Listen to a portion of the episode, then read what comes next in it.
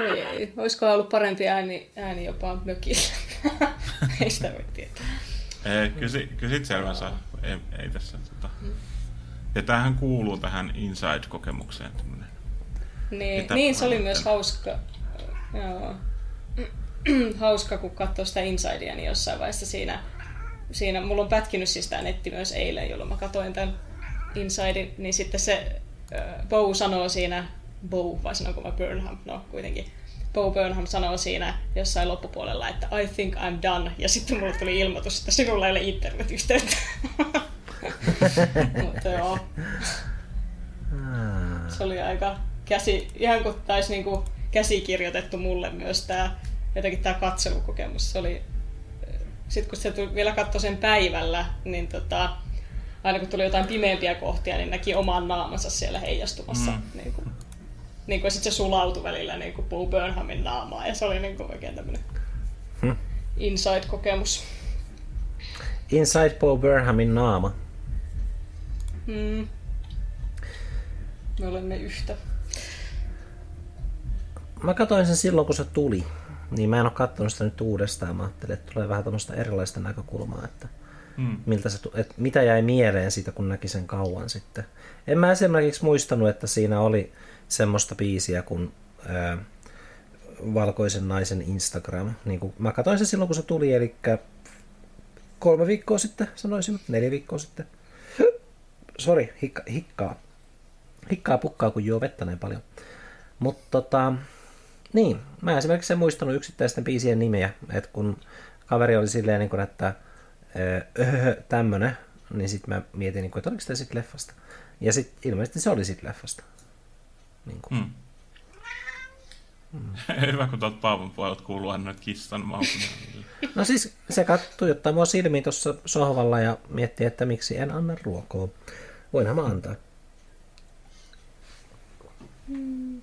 Äh, introtaan nyt tähän, tota, että kuuntelekin tietää, mistä puhutaan. Joo, eli, eli siis meidän kaksi kissaa on laihiksella ja tämä yksi kissa ei ole laihiksella. Niin tämä no niin. yksi kissa saa ihan niin paljon ruokaa kuin se haluaa ja siksi se tulee aina tähän viereen sanomaan, että anna nyt ruokaa. Ja meillä on tällä semmoinen rasia, mistä me voidaan antaa ruokaa tälle yhdelle kissalle, mutta kaksi muuta kissaa ei saa syödä. No niin, ja tässä, tässä jaksossa siis puhutaan, puhutaan Paavon ja Marinan kissojen ruokavaliosta ja ruoka, ruokailutottumuksesta. Hyvä. Lopulta, koska mä oon niin pitkään halunnut tehdä jakson tästä. No niin. Mutta ihan oikeasti me katsottiin Bo Burnhamin Inside. Joo. Tota, ja tämähän on, Bo Burnham, siis joku ei tiedä, niin on, äh, onko se koomikko varmaankin oikea termi, mu, mu, niin kuin musiikkia komediassa hyödyntävä koomikko, äh, joka tietääkseni itse asiassa aloitti niin kuin YouTubessa tekemään videoita ja sitä kautta sitten nousi, nousi julkisuuteen. Eli tämmöinen niin internet-ajan kasvatti. 2006 julkaissut ensimmäisen videon, mä jopa katoin sen. Tai mä varmaan oliko se se ensimmäinen, mutta, mutta tota, se julkaisi siis alun perin jakakseen kahdelle veljelleen, jotka on, tai vain yhdelle veljelle, joka oli collegeissa jossain toisessa kaupungissa, että hei mä oon tehnyt tämmöisen, ja sitten se lähtikin tälleen viraaliksi. Hmm. Aika hyvä tuuri. Koska siis kun mä näin mm. Bo Burnhamin ekaa kertaa, niin mä ajattelin, että se oli niinku suunnitellut uraa koomikkona. Että se oli aina niinku halunnut tota itselleen ja että se oli niinku tähdännyt nimenomaan siihen, että toi on sitten se tilanne, missä se tulee olemaan. Mutta ehkä sitten kävi vähän niinku vahingossa niinku päätellen tosta. Niin ehkä, se, ehkä joku tämmöinen alkusysäys voi lähteä vahingossa, mutta sitten toi Hank Green on puhunut paljon siitä, että että se, että se haluaa olla tosi rehellinen siitä, että, että vaikka joo, niiden niin se alkusuosio lähti YouTubessa silleen vähän yllättäen ja tota, ihan vaan niin kuin, hyvällä, tu, hyvällä tuurilla, mutta kyllä sitten sen jälkeen niin kuin on tavallaan niin kuin halunnut myös itsestä uraa rakentaa itselleen, ja että ne ei halua silleen, kun me puhun niistä, niin me puhun Hank ja John Greenistä, jotka on niin veljekset, jotka pyörittää YouTube-kanavia, niin tota, ne ei halua sitä niin kuin antaa semmoista kuvaa, että ikään kuin se olisi vaan niin kuin jotenkin luonnollisesti kaikki tapahtunut ja nyt ne on vaan niin kuin, tota, ne on vaan jotenkin niin hyviä, että kaikki, kaikki palaset osuu kohilleen oikein, vaan että kyllä ne oikeasti niin kuin tehnyt, tehnyt sen eteen töitä. Ja veikkaan kyllä, että Bob Burnhamkin on tehnyt sen uransa eteen aika paljon töitä. Mm. Joo, varmasti. varmasti. Ei tuommoinen tapahdu vahingossa. Et, a, kyllä, kyllä siis työn jäljet aina näkee, että, että vaivaa on nähty, mutta sitten se on vaan hauska kuulla, että, että mistä se alkutaival on lähtenyt. Että, mm. Et en mä siis äskeisellä kommentilla sitä tarkoittanut, että ai jaa, toi kaikki tapahtuikin Bo Burnhamille ilman, että sen tarvitsee pistää tikkua ristiin. Mm. Niin ja siis ymmärrän Tonia, mutta tuolla äskeisellä kommentilla yritin niinku sitä, että ainakin se, tämän Hank Greenin pointti tuossa just, että minkä takia ne haluaa tehdä tämän selväksi, on just se, että ehkä liikaa vähän onkin semmoisia tarinoita, että ikään kuin, niin kuin asiat tapahtuu silleen vahingossa. Mutta kyllä niin kuin, että mm. jossain vaiheessa sitten, että kyllä se vaatii myös semmoista itsekästä tavallaan niin kuin, uran rakentamista. Ja se, se on niin kuin, toisaalta siinä on joo se niin kuin, hyvä aspekti, että siinä on sitä työtä, mitä on pitänyt tehdä. Ja se voi nähdä mm. silleen, niin kuin, että, että, että niin kuin antaa kunnia tavallaan silleen, että joo, että nämä on nähnyt vaivaa sen eteen, mutta sitten toisaalta myös se, että siinä on niin kuin olla, olla, olla oltu itsekkäitä ja haluttu niitä, niin kuin haluttu ottaa tilaa ja, ja niin kuin pärjätä, niin se, se, että siinä on monta puolta. Mm. No, tosi monet YouTube-julkikset, jos katsoo niiden sivuja, jos ne, ei ole, jos ne ei ole poistanut niitä ensimmäisiä videoita, niin siellä on semmoinen hyvä pätkä, joilla on niin kuin parinkin vuoden ajalta jotain, missä on niin kuin 50 katselukertaa. Ja jos ne on semmoisia tubettajia, että ne on niin semmoisia päivänpolttavia kysymyksiä vaikka enemmän käsittelee tai semmoisia, että se uutuuden viehätys on niissä videoissa, että sitten ne ihmiset, jotka löytää ne, niin ei edes mene katsomaan niitä vanhoja videoita, koska ne on löytänyt sen sittemmin, ja sitten vaan katsoo niin kuin viikosta toiseen, että kerran viikossa tai kerran kuukaudessa aina sen uuden ja se siitä. Mutta se on tavallaan niin kuin tyydyttävää nähdä, miten paljon, miten kauan on pitänyt vaan tehdä sitä melkein omaksi iloksi, että sitten jossain vaiheessa on vain, jokin on napannut ja algoritmi on onnistanut ja kaikkea semmoista. Mm. Joo, se mun mielestä itsekin sanonut jossain haastattelussa se Bo Burnham, että siellä kävi tosi hyvä tuuri, että sitten se yrit... mä, mä en tiedä, oliko se me jotenkin otsikoitu se haastattelu jotenkin silleen, että Bo Burnham te- tells you to give, give up now tai jotain tällaista, että, että mm. luovuttakaa, että siinä tarvitaan myös tuuria. Tai joku tämmöinen, voi olla, että mä muistan väärin. Joo, mutta, ei muista ihan oikein. Mie, tota, se, äh, se, oli, se oli vieraana Conan O'Brienin äh, talk showssa ja sitten siinä haastattelussa löytyy YouTubesta klippi, tota, jossa se sanoo just silleen, vähän vitsaillen, mutta varmasti niin kuin sen tyylille on ominaista niin myös silleen niin kuin, niin kuin oikeasti, että, että tota, ei, ei, ei se, että siinä on paljon tuuria mukana. Ja, ja sitten se myös tietysti, mitä se koko ajan myös itse toteaa jokaisessa spesiaalissa moneen kertaan, että, että se on etuoikeutettu niin monella tapaa ja tällä, että, että, että on kyllä hyvin tietoinen siitä. Ehkä vähän liikaakin välillä tuntuu.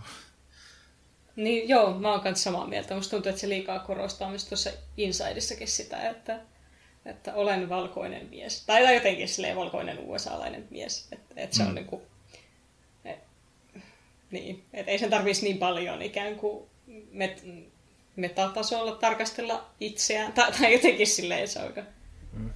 Mutta toisaalta se tuo siihen semmoisen ulottuvuuden, että jos se on kuitenkin maailmanlaajuinen julkis, niin sit se on, että joo, varmasti kaikki sen fanit ajattelee, että no ei kaikki, mutta siis aika monella on varmaan toi ajatus, mikä teillä ja ehkä mullakin, että ei sitä tarvitsisi alleviivata. Mutta sitten jos tosiaan ajattelee jotain vaikka,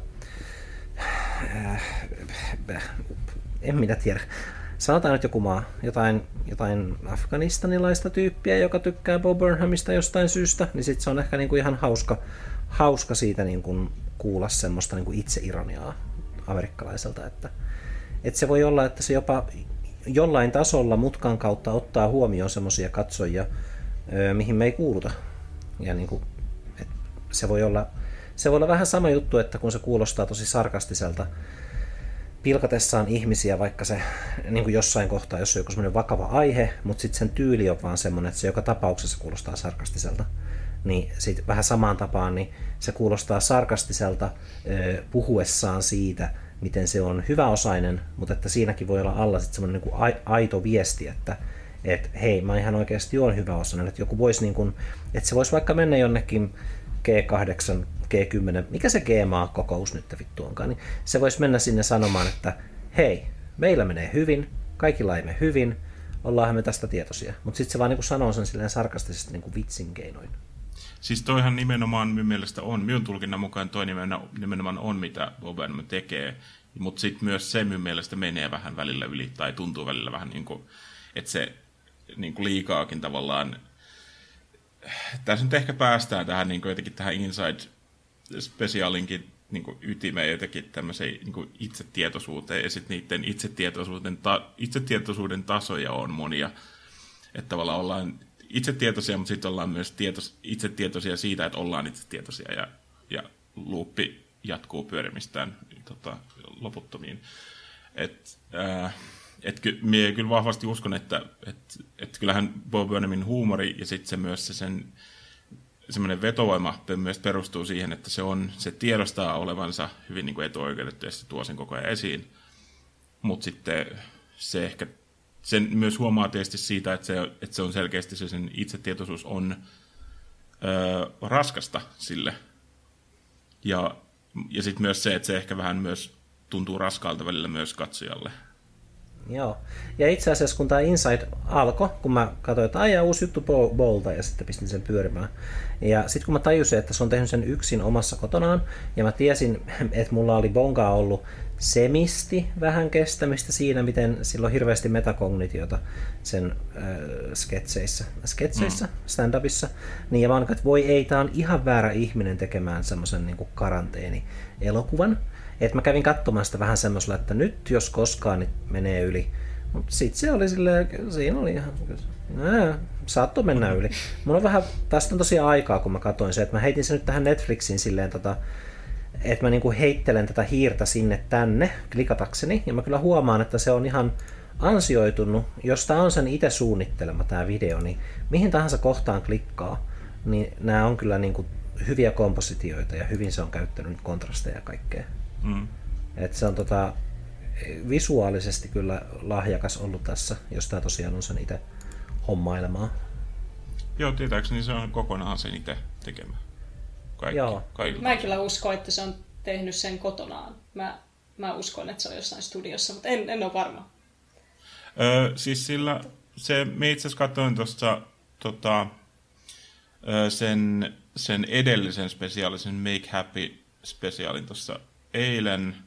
Ja siinä, siinä lopussa oli semmoinen kohtaus, missä se tavallaan siirtyy pois sieltä niin kuin lavalta, ja sitten siinä tulee semmoinen, leik, semmoinen niin kuin, äh, häivytetty leikkaus, mitä ei huomaa tota, katsoja, niin, ja sitten se siirtyy tavallaan semmoiseen huoneeseen, jossa on äh, koskettimet, ja sitten siinä vielä vetää niin kuin viimeisen semmoisen heippabiisin tota, kaikille Netflix-katsojille, ja sitten sen jälkeen se astuu siitä ovesta ulos ja sen niin kuin pihalle, jossa sitten se vissiin se kai, ta, niin kuin, äh, siinä on sen vaimo ja lapsi kai, ja sitten ne menee niin kuin sisälle ja se jatkaa niin kuin elämään siinä.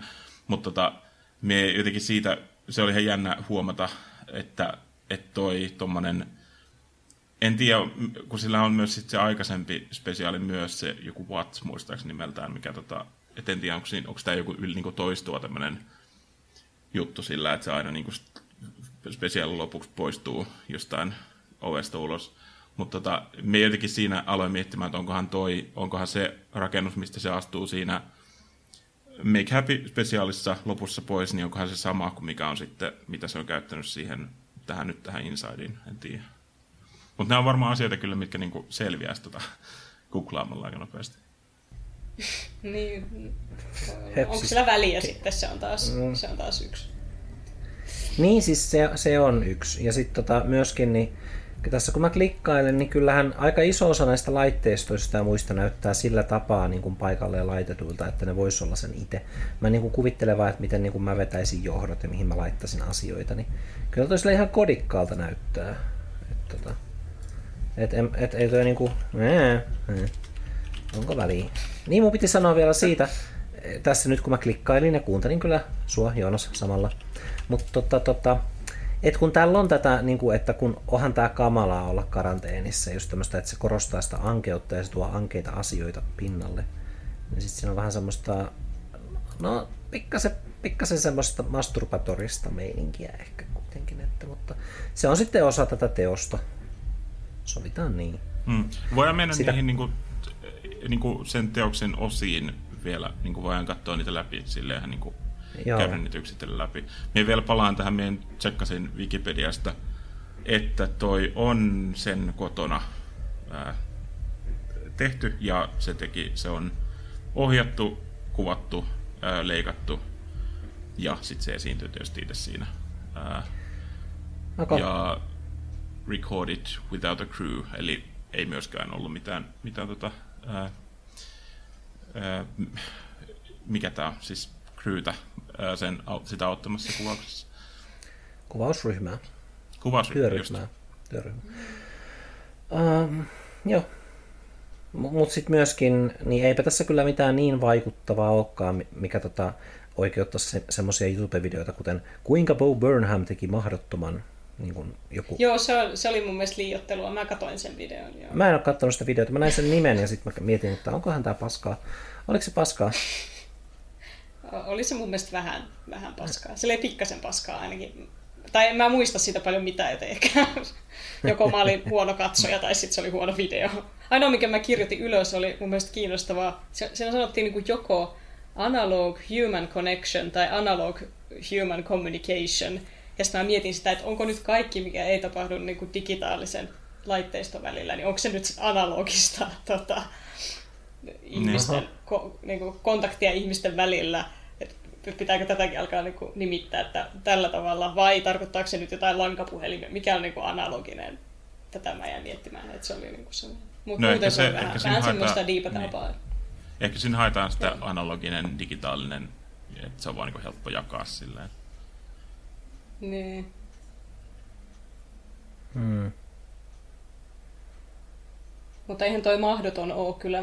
Mä väittäisin, että tai onhan vaikka Lars von Trierin Dogville-elokuva, no siellä on tietysti ollut tämä kuvausryhmä mukana, mutta se, niin kuin se koko elokuva tapahtuu siinä jossain lavalla ilman lavasteita. Ja, mm. ja tota, että onhan näitä, näitä tota, hienoja teoksia, joissa, jotka on tosi niin kuin minimalistisia. Mm. Joo, Dogville on kyllä aika tiukka. Eikö se ole kolme ja puolen tunnin leffa? Mä katsoin sen kaksi kertaa silloin, kun se tuli. On se aika pitkä, pitkä kai. Se oli kyllä ahistava. Joo. Mut siinäkin Dogvillekin kyllä nautti paljon teknologisia saavutuksia, että mitä oli tehtävissä just, että tietokoneellahan ne varmaan ohjattiin kuitenkin ne, ne, ne kameroiden liikkeet ja kaikkea tämmöistä, kun se oli kaikkea hienoa. Niin olihan se jo sitä aikaa, kun tietokoneella ohjattiin kamerat. 2003, kun se oli.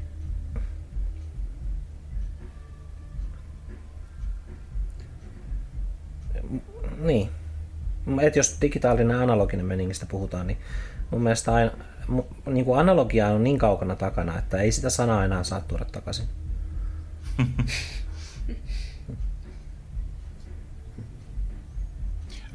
Wikipedia-artikkelissa tuli varmistus sille, että toi Inside on kuvattu siinä samassa tilassa. Se on tämmöinen guest house, eli niin kuin erillinen rakennus varmaankin siinä sen ää, ää, kodissa, jossa sitten, joka, on, se, joka on tosiaan sama paikka, missä sitten siinä, mistä se poistui sitten siinä Make lopussa. Oletteko muuten nähnyt sitä Make Happy spesiaalia? Onko se se, missä on se Pringles-purkkila ollut lopussa? On, joo. Joo, on nähnyt. Ja mä erityisesti katsoin sen pringles uudestaan, koska se oli silloin niin, se oli ihan vaikuttava silloin. Joo, tota, ja meillä itse asiassa ei, se oikeastaan, niin kuin, minä olen nähnyt sen, just sen uh, Can't Handle This uh, jutun, kun se ollut YouTubessa erillisenä videona monta vuotta, ja se nousi tietysti silloin uh, ton spesiaalijulkaisun ohessa vähän samalla tavalla kuin nyt on noussut tämä Welcome to the Internet kappale, niin tota, katoin sen silloin ja sitten on palannut siihen, siihen bittiin monta kertaa aikaisemminkin, koska, tai monta kertaa sen jälkeenkin, koska se on minun mielestä tosi hyvä. Ja sitten sen mm. valossa ää, sitten toi, nyt toi, kun katsoi eka kertaa ton Make Happy-spesiaalin, mikä sitten huipentuu käytännössä siihen Can't Handle This kohtaan, niin tota, ää, se ei sitten kuitenkaan spesiaalina ei vaikuttanut kovinkaan paljon. että se ei, se ei tuntunut silleen kovin kummoselta. Että mm. Ainakin verrattuna, että kyllä tästä Insideista tykkäsin kokonaisuudessaan paljon enemmän kuin siitä Makeupista.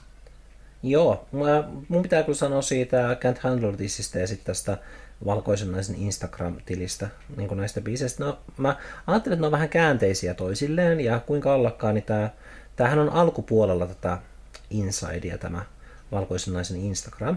Mm. Mutta sitten se, mikä niissä oli käänteistä mulle, oli ehkä se, että se on niinku aika iloinen, hassu semmoinen mm, niinku, vähän semmoinen pilkkaava, mutta semmoinen hassutteleva biisi toi valkoisnaisen Instagramissa. Siinä on haudattu semmoinen niinku synkkä kohta, kun taas sitten tota, se Can't Handle This on, on niinku tosi melodramaattinen ja äh, niinku vakavia aiheita. Ja siihen sitten taas päinvastoin on niinku haudattu se hassuttelu niin kuin sinne mm. vähän keskelle. Se Oletko se, oot se varma? Tai siis milloin sä oot viimeis katsonut sen? Koska Can't Handle Thissähän vasta, siinä vasta lopussa tulee se, se synkkä puoli. Mä tarkoitan sitä niin kuin soittotyyliä, sitä, sitä, tää, niin kuin sitä esiintymisen tyyliä. Että se on mm. silleen niin kuin tosi teatraalinen ja semmoinen, että siinä niin kuin olettaa, että siinä on kyse suurista tunteista. Ja joo, se puhuu alusta lähtien vähän niin kuin jostain, että miten tortilla tai oliko se Subway sandwich, mikä se olikaan, niin tehdään. Niin tortilla. Niin. Ja, ja huonosti, että se on niinku hassua, mutta että se kuitenkin on, niinku, se kerrotaan niinku semmoisen tosi dramaattisen kerronnan keinoin. Mm, no okei, okay, okay, ehkä, ehkä, ehkä silleen, en me niinku allekirjoita sitä, että on jossakin käänteisiä siinä mielessä, koska kyllä meistä molemmissa, no emme ehkä, ehkä näitä vähän turha vertailla, koska mielestäni siinä Can't Handleisissa on just hyvä, hyvä se, miten se, se toimii tosi hyvin silleen, koska siinä niinku, aluksi se vaikuttaa, että siinä niinku, se Bob Burnham täysin niin kuin vetää sen silleen niin kuin täysin huumoriksi. Aika semmoisia helppoja vitsejä, aika niin kuin semmoista, semmoista peruskomiikkaa. Ja sitten se lopussa tavallaan niin kuin silleen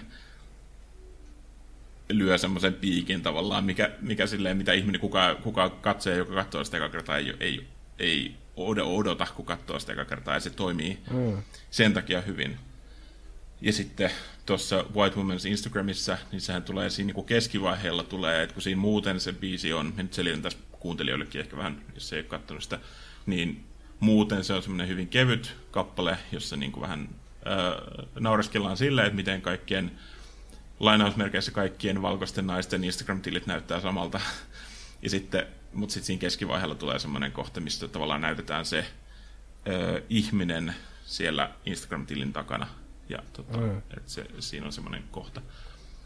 Mä olin itse asiassa niin kyyninen, tai, tai olin, olen niin kyyninen, että kun mä ekan kerran näin sen, ja mullahan ei ole mitään kovin kummosta käsitystä vanhemmuudesta tai muista tuommoisista lisääntymisasioista, niin mä niin kuin ajattelin, että se, se oli niin kuin osa sitä vitsiä, se, että no jonkun äiti on kuollut ja sitten se ei pääse siitä yli, että se olisi niin kuin semmoinen vitsin aihe mm.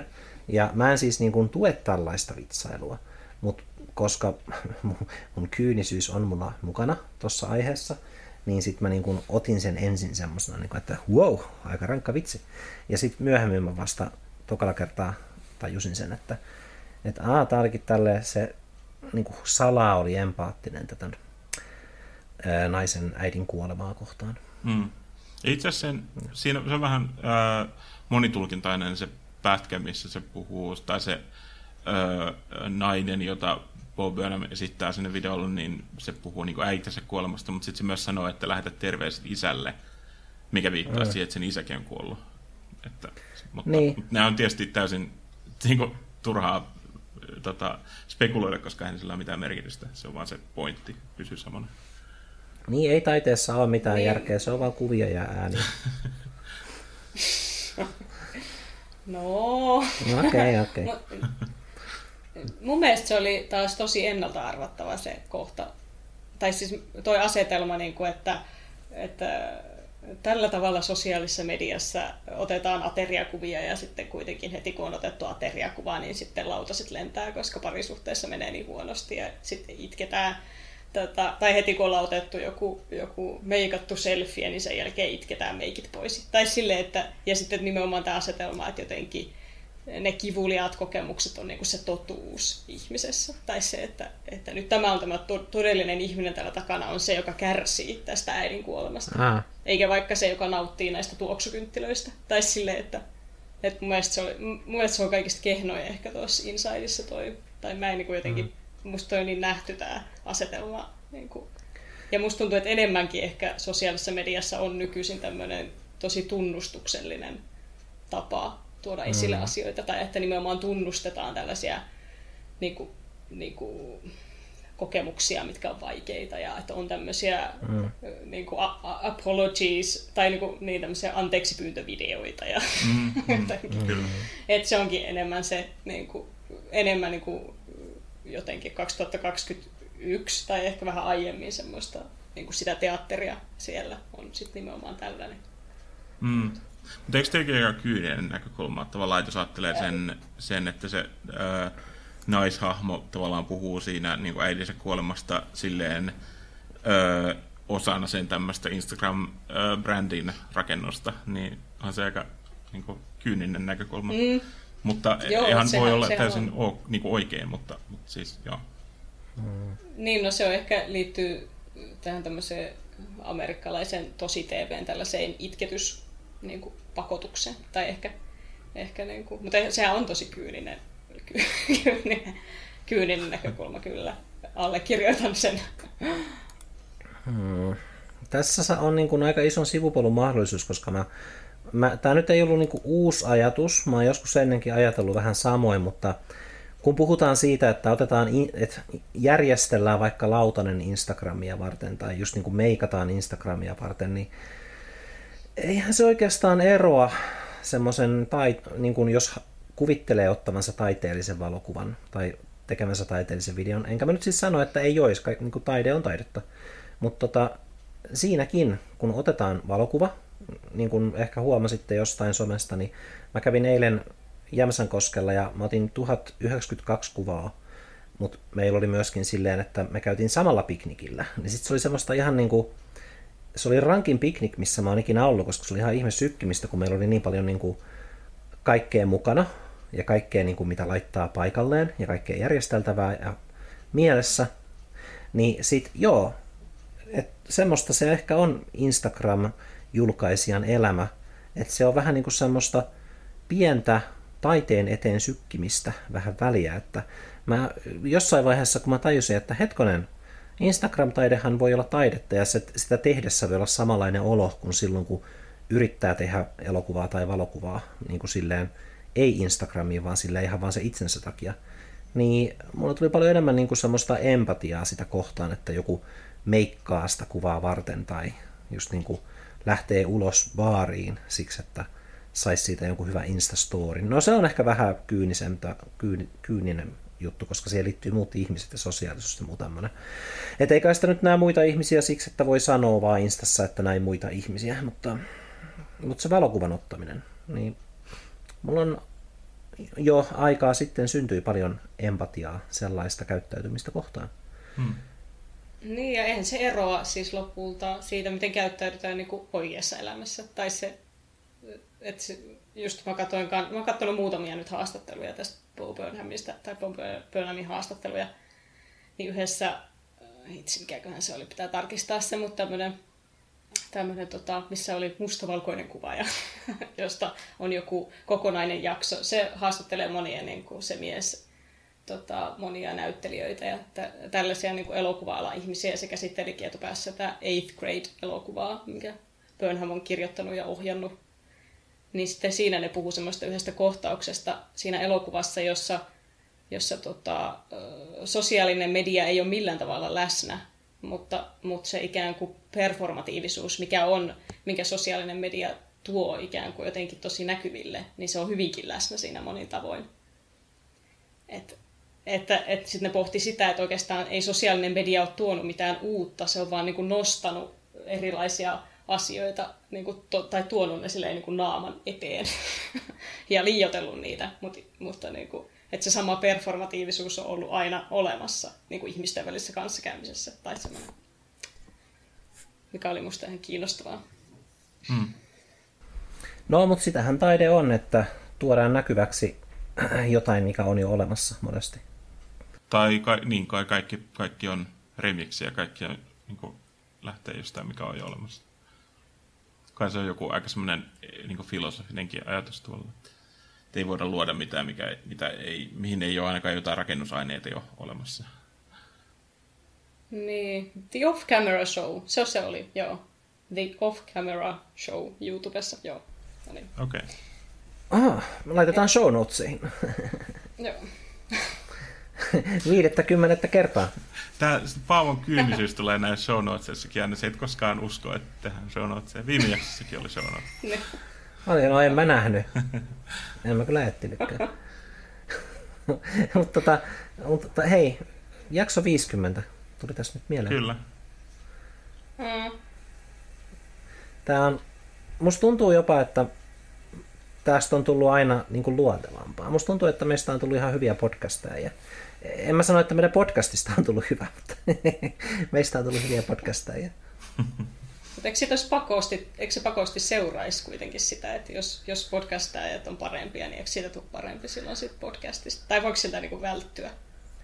Ah. Vai onko se ne aiheet jotenkin, että jos aiheet menee huonommaksi, mutta podcastajat paremmaksi, niin sitten se kompensoi? Toi saattaa olla täysin totta. Silloin, silloin ihan, no toisaalta nyt me ollaan tekemässä taas teemajakso, niin kuin, tai teema ja teema. Meillä on oikeasti yksi aihe. Ja me ollaan pysytty siinä puoli tuntia. Mit mm. mit.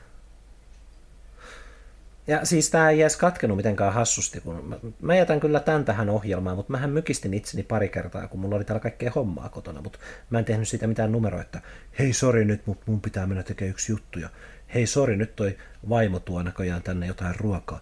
Niin kuin, mä olin vaan silleen, niin kuin, että äänettömällä itse ja sitten se menee siitä. Et on niin kuin rutinoitunut asioissa. Hmm. Ja ihan niin kuin jakson numero yksi, niin Täällä soi taustalla musiikki seinän läpi. Aika vähän on muuttunut.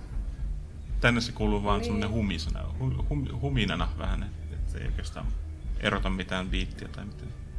Ah, joo. Aika, aika tiukkaa heviä ne soittaa. Okay. Et sen voin sanoa. No, hei, ollas, niin puhutaanpa nyt tästä sitten tästä Bowsta vielä. Mm. Jotain. Niin, mun piti sanoa se, että eilen just, niin mä jotain kautta törmäsin katsomaan 1800-luvun puolivälin öljyväritöitä kesäpäivistä. Se taisi olla joku Google-taidesuositus. Mm. Ja tuli vaan semmoinen olo, niin kuin, että no, onhan noin niin kuuluisia töitä, en nyt muista niiden nimiä, ne oli jotain semmoisia kesäpäiviä, sataman miehet, ja niissä oli tosi mukava tunnelma. Ja sekin oli vain, että se tunnelma oli vain niin kuin kopioitu elämästä, että niin, no ne kuuluisat maalauksetkin monesti vaan, että ne on semmoisia hyviä toisintoja siitä, mitä ihmiset käy läpi, ja niin kuin, että saadaan tallennettua se tunne. Nyt valokuvia, valokuvaamisen kulta-aikana tietysti niin kaikki tunteet löytyy Instagramista, mutta sitten tota, onko niitä, mutta ne ihmiset, ketkä oikeasti tekee valokuvataidetta vaikka hyvästä, kivasta rantapäivästä, että ne saa siihen niin kuin jotain semmoista samaan aikaan uniikkia ja silleen niin kuin yleismaallista siitä, että mikä on vaikka mukava rantapäivä. Tai mitä voi olla vaikka niin kuin tai mitä voi olla läheisen kuolemarantapäivänä. No niin, mitähän se voi olla. Joku varmasti hyvä taiteilija saisi semmoisen kuvan aikaa, ja sitten se voi olla ihan vaikuttava. Mutta tota, aika vähän on muuttunut jos nyt ajatellaan, että Insta joku ottaa semmoisen valokuvan, mikä koskettaa tosi monia ihmisiä, niin se oli vaan, että silloin kun ei ollut vielä valokuvauslaitteita, mikä niiden nimet olikaan kamera, niin silloin se oli joku taitava ihminen öljyn kanssa sotki sitten sen. Monesti mies kyllä, tai että tai taidehistoriassa on tämä, että, että jossain vaiheessa aiheet oli esimerkiksi kiellettyjä naisilta, tai että, ja sitten ne kaikki, kaikista arvostetuimmat aiheet oli näitä, joita vain miehet sai tehdä, mitkä oli tyyliin sota-aiheet ja maisemat. arvostetuimpia, ja sitten asetelmat, jotkut hedelmäasetelmat, ne oli niitä, mitä naiset sai maalata, mutta ei ollut niin arvostettuja. Oi vittu, historialliset miehet on kyllä perseestä. mutta ei no, ole pelkästään niin, mikä jos se on, ei. jos se on vaan niin kuin ollut se normi, normaali asia mm. silloin. Tiedätkö, kun on sanonta, mä keksin tässä käänteisen sanonnan, kun sanotaan, että seisomme jättiläisten harteilla tai semmoisten suurmiesten harteilla, niin mitäs voisikin sanoa, että me seisotaan tosi, tosi, tosi pienten pikkusielusten ihmisten harteilla, mutta niitä vaan oli tosi paljon. Voit, voit, voitte viedä sen pankkiin vaikka tuon.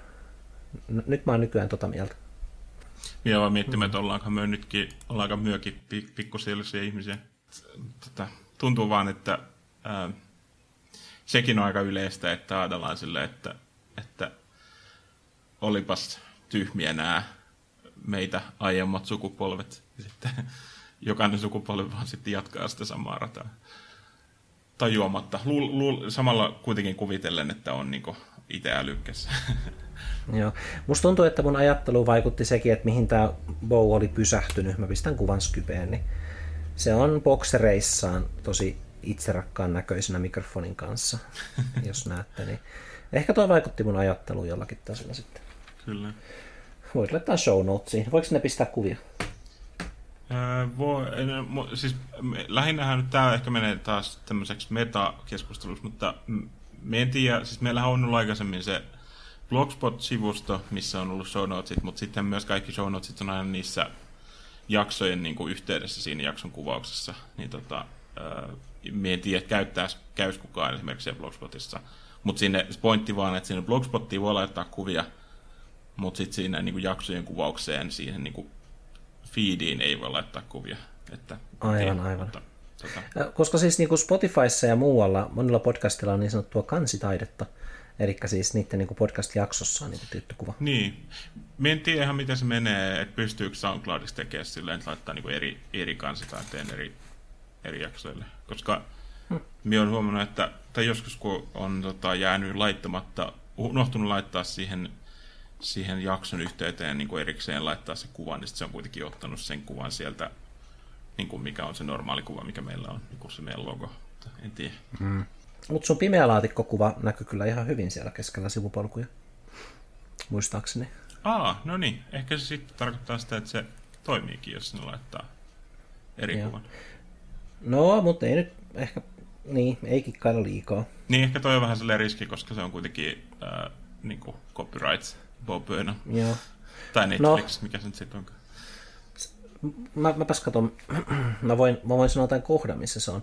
Kohdassa 46 Minuuttia, yhdeksän sekuntia. Bo Burnham on mustissa boksereissa itserakkaana parrasvalossa laulaa mikrofoniin. Noin. Ja varmasti myös hyvin tietoisena siitä, että näyttää itserakkaalta. Varmasti. Mutta toisaalta se vaikuttaa hyvin vilpittömältä, mutta toisaalta sit se ei hirveästi avaa, avaa ajatuksiaan.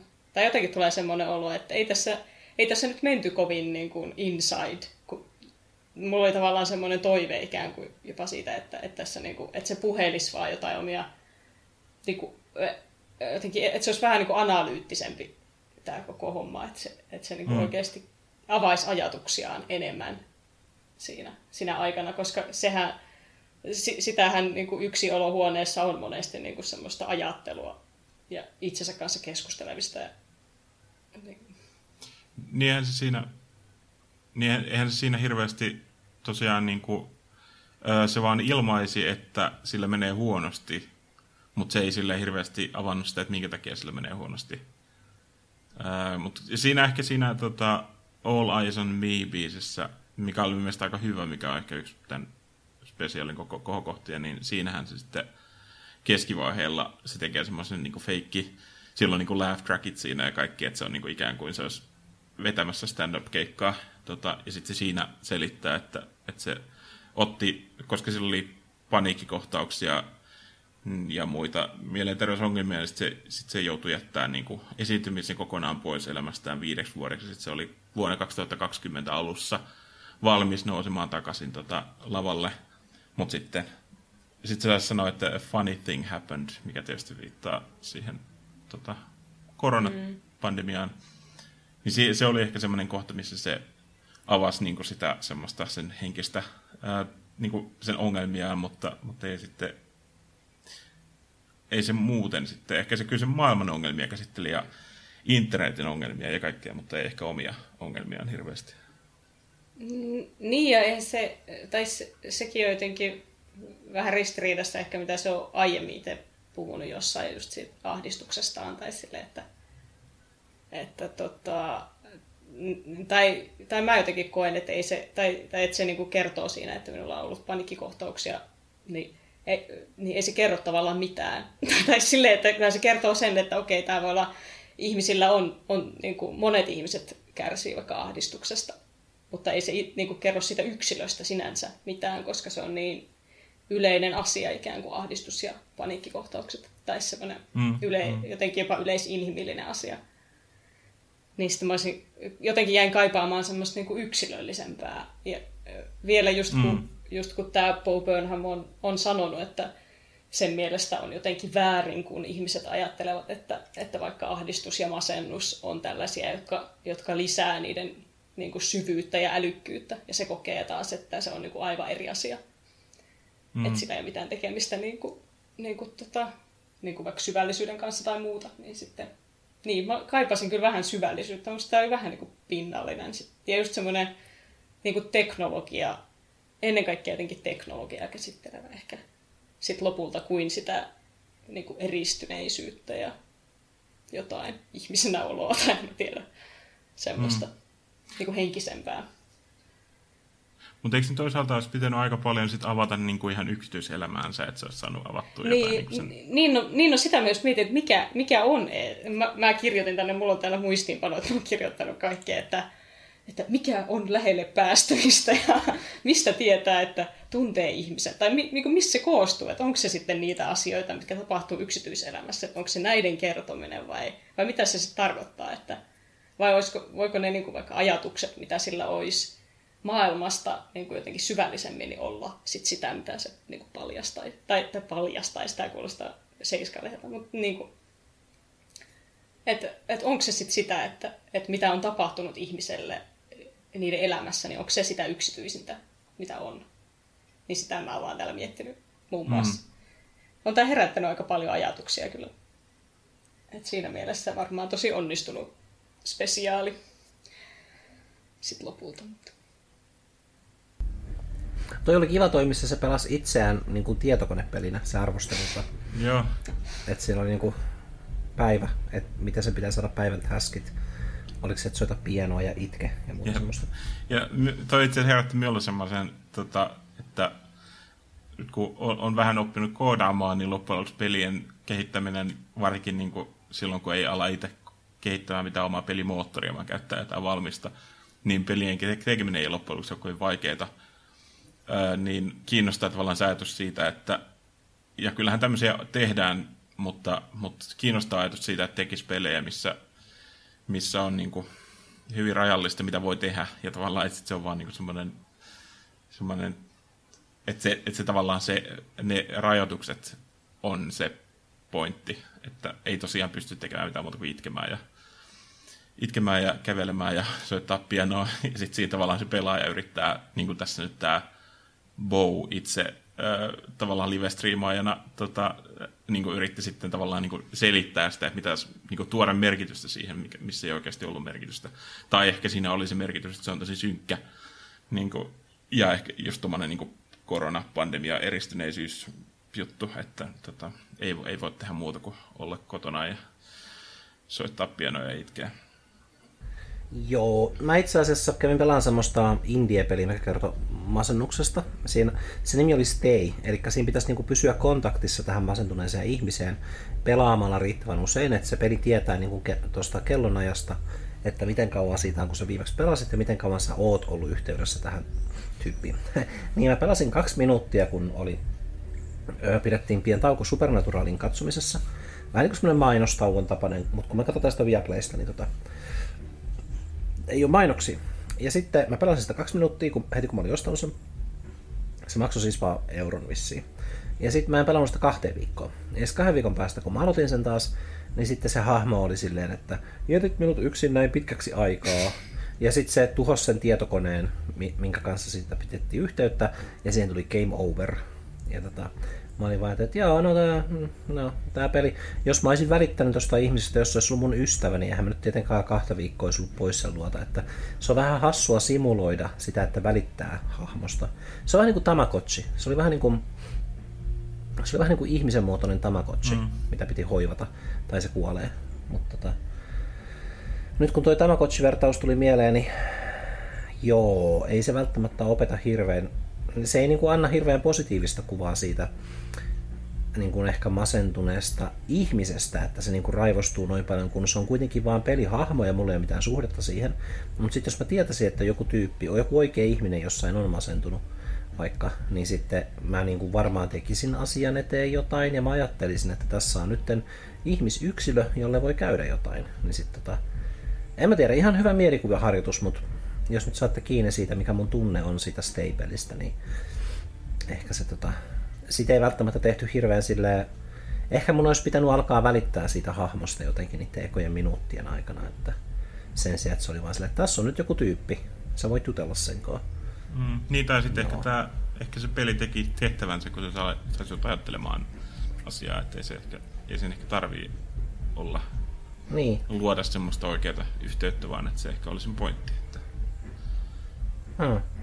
Joo, no nyt mä ajattelin, siis siitä on nyt varmaan kuukausi aikaa, kun se kuoli, tai se katosi, tai mitä tahansa, niin ähm, en tiedä, jos mä en olisi puhunut siitä koskaan, niin olisinko mä tajunnut yhtään mitään. Mä vaan olin niin kuin, että no olipas siinä. Kylläpäs se nyt, kylläpäs se nyt suuttuu. Enhän mä tehnyt mitään, mutta käynnistin sen ja sitten kaksi viikkoa myöhemmin sanoin, että moikka. Ja sitten se suuttui mulle. Heh, kaikenlaisia ne onkin, voi ei. Mutta sitten se myöskin saa ajattelemaan sitä, että ehkä just tosiaan masentuneena reagoi ihan eri lailla asioihin, minkä mä oon siis kyllä tiennyt jo aina kauan aikaa, että silloin niin kun ei ole samanlaiset resurssit ja kyky reagoida. Menipäs tää synkäksi, puhutaan tuosta Bowsta taas. No, mutta kyllähän sekin on aika synkkä se Inside. Että, tai silleen,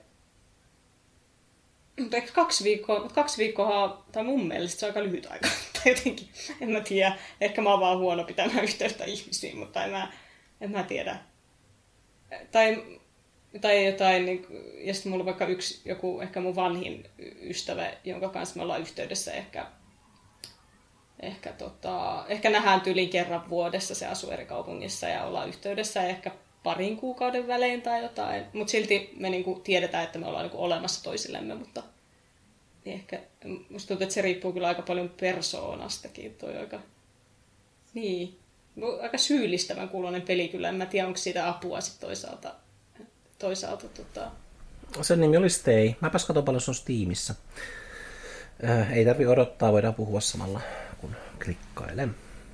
Äh, kiinnostaisi kysyä teiltä, että koitteko työ, että toi Inside onnistui jotenkin äh, kuvaamaan niin tätä eristyneisyyden korona-epidemia, pandemia-aikaa? Äh, oliko siinä mitään samaistuttavia piirteitä? Koska tuntuu, että se nyt oli yksi niin tämän Insidein semmoinen niin tavoite, että, että sille pyrittiin niin tuomaan joku semmoinen samaistuttava kokemus tästä korona-ajasta. Saanko mä sanoa ensin? Joo, sano vaan. No ironista kyllä. Mä oon huomannut eron ihmisillä, kellä on niin kuin joitain luovia intressejä, mitä pystyy tekemään yksinkin, kuten vaikka Köhön Bow, ja sitten ihmisiä, kenen niin kuin ne harrastukset ja intressit ja sosiaaliset suhteet ovat aidosti kadonneet niin kuin koronan takia, että ne ei oikeasti pysty tekemään juttuja. Niin sitten just kun tehdään tämmöisiä niin kuin luovia projekteja, mitkä näyttää, mistä koronassa on kysymys, niin, niin sitten ihan vaan se, että se luova projekti on tehty koronan aikaan ja joku ihminen on niin kuin laittanut siihen mielenkiintoa ja niin kuin palan sielustaan niin sanotusti vähän sen, että, että se on niin kuin antanut arvoa sen, sen elämälle koronan aikana, niin se on vähän niin kuin antiteesi sille, mitä korona just niin kuin pahimmillaan, tai ei nyt välttämättä pahimmillaan, mutta että mikä se on se paha kokemus tavalliselle kansalaiselle, jolla just niin kuin pysähtyy asiat, että loppu vaikka just harrastukset ja loppu ehkä jopa työ ja niin edespäin. Ja sitten ei jäänyt mitään. Mm. Et ei ole ollut semmoisia luovia harrastuksia ja sitten on vaan kotona. Ja sitten niin joku tämmöinen niin kuin, mehän ollaan vähän tämmöisiä puljailijoita, että meillä on just tämmöisiä kaikkia valokuvaamista ja muuta semmoista kivaa, mitä voi, mitä voi tehdä vaikka niin kuin ei pääseskään näkemään ihmisiä julkisilla paikoilla niin paljon, tai kirjoittamista, niin sit, sit on ehkä vaikea, vaikea samaistua tyyppeihin, kellä ei ole semmoisia harrastuksia, mitä on niin kiva tehdä yksikseen. Ja sitten toisaalta on ollut ihmisiä, ketkä niin kuin on, mä oon kuullut parista tyypistä, kelle korona on tehnyt tosi hyvää ihan sen takia, että ne on aina niin kuin joutunut pakotetuiksi niin kuin sosiaalisiin tilanteihin tai ainejärjestöjuttuihin ja on vastuutehtäviä ja koko ajan pitää olla pyörimässä jossain, koska se on osa sitä vaikka opiskelua tai työelämässä jotain semmoista, mitä se on osa. Mutta sitten kun saa vain jäädä kotiin, niin sitten se on niin kuin hermolepoa. Et se voi olla myöskin silleen, että mm, jotkut ihmiset niin kuin tarvitsi koronaa, että ne voi olla ne voi olla tekemättä kaikkea koko aika, että niillä ei ole ollut aikaa itselleen. Mutta tavoittiko tämä Inside noita tuntemuksia. No musta tuntuu, että se tavoitti tuommoisen luovan ihmisen korona-ajan tuntemuksia. Et kyllä mä niinku, vähän niin kuin samaistun niihin, mutta en mä nyt sanoisi, että se on niin synkkää, että joutuu olemaan kotona ja tekemään videoita. niin, ehkä niin siitä puuttu se arki niin kuin kokonaan. Että eihän toi, toihan oli niin kuin, mm. mikä, tai tuntuu, että tämä oli niin kuin se semmoinen teos, minkä ää, nyt niin, olosuhteiden pakosta ää, Bow teki tähän tyyliin, jonka se olisi muuten tehnyt sinne lavalle. Tai sille, että, mm. että eihän tässä ollut si, sinänsä niin kuin siihen niin kuin välttämättä suurta eroa. Tai, tai jotenkin, että, että, että mä olisin voinut samaistua niin samaistua siihen kokemukseen, niin sitten mä olisin kaivannut sellaista, että, että tehdään kahvia ja istutaan niin kuin, tota, kat, katsomassa jotain Netflixiä. Tai että, että se on niin kuin semmoista askeettisempaa se elämä. Käydään jossain tai kävelyllä niin kuin tismalleen samaan aikaan joka päivä, mitä mä itse mm. tein. Mikä oli mm. kyllä tosi jotenkin, tai mulle niin kuin se alkukorona-aika just se kevät 2020 tai se kevät-kesä, niin se oli oikeastaan niin kuin aika miellyttävää jollain tavalla, pakko myöntää. Tai Joo. just siitä syystä, että pystyi niin kuin hyvällä omalla tunnolla vaan tekemään jotain itekseen tai paljon kaikkea itekseen ja ei ollut semmoista niin kuin painetta vaikka tai niin, mulla on välillä semmoista painetta, että mun pitäisi olla jotenkin sosiaalisempi ihminen ja mun pitäisi olla enemmän niin kuin, jotenkin niin kuin, enemmän jossain tuolla kuin täällä sisällä. Niin sitten nyt oli vaan silleen, että nyt mä voin olla vaan sisällä. Ja se on niin kuin se jut, oikea juttu tehdä, tai se on niin kuin nimenomaan se mm. moraalisesti niin kuin kannatettava vaihtoehto on olla sisällä ja piirtää ja soittaa pianoja. Et, et se, mutta sitten myöhemmin se on tietysti, tietysti ollut paljon vaikeampaa, koska sitten on alkanut kaipaamaan kaipaamaan sellaisia asioita niin kuin elokuvateattereita ja keikkoja ja juhlia ja, ja tota, muiden ihmisten tapaamista tietenkin ja sellaista, että se on niin kuin, et en mä tiedä, sa- samaistuinko mä. Ehkä kyllä mä semmoisen maailman tuskaan samaistun, mitä Bo Burnhamilla on paljon sitä niin kuin mm. ilmasto, ilmastonmuutosahdistusta ja muuta. Kyllä mä siihen puoleen samaistun niin kuin jatkuvasti. Tai, Joo. Mutta nyt kuuluu klikkauksen ääni. Se on Sekiro hintaan 2999. Oho, oho. jännittävää. Sinne meni. Osta itsellesi. Hei, minä voisin tulla joskus katsoa, kun se pelaat sitä. Tällä ihan, tää, tätä ei tarvitse laittaa jaksoa, mutta ihan vaan kiinnostavaa niin nähdä, kun joku toinen pelaa sitä. Sivu, sivupolkuja on semmoinen, että mä voin sanoa, kun mä ostin Sekiron, ja sitten Joonas sanoi, että se tulee katsomaan, ja sitten nyt tässä on semmoinen pieni ennakkotieto, että jonain päivänä pitää varmaan Sekirosta jakso. Tai jostain semmoisesta.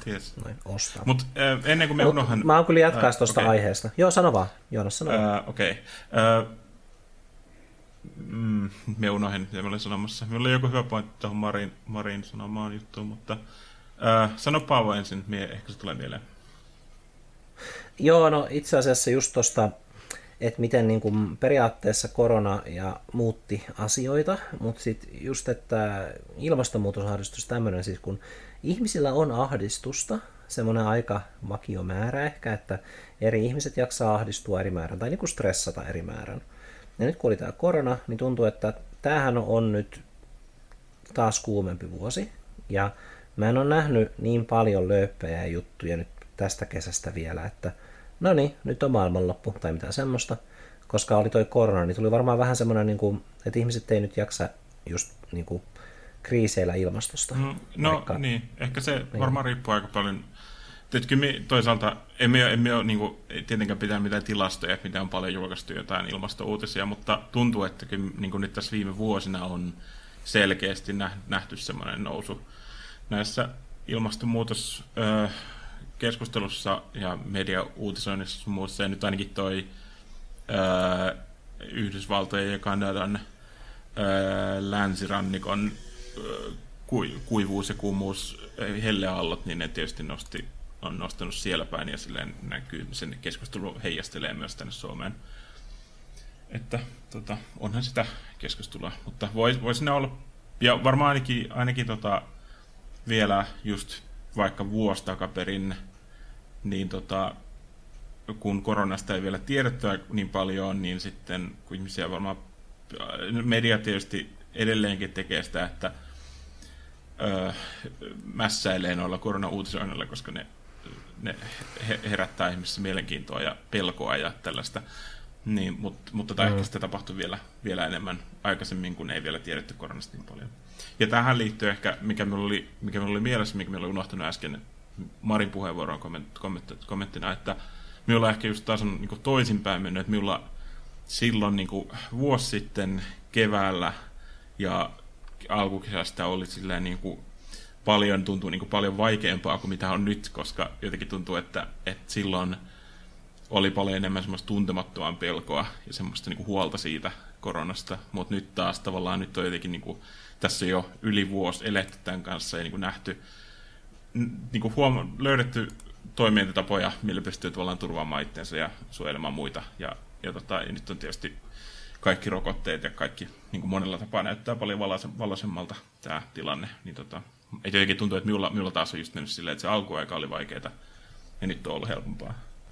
Mä taisin heittää itse asiassa just Amandalle tänään, kun ajeltiin Ää, ai niin, no se, äh, ei mitään.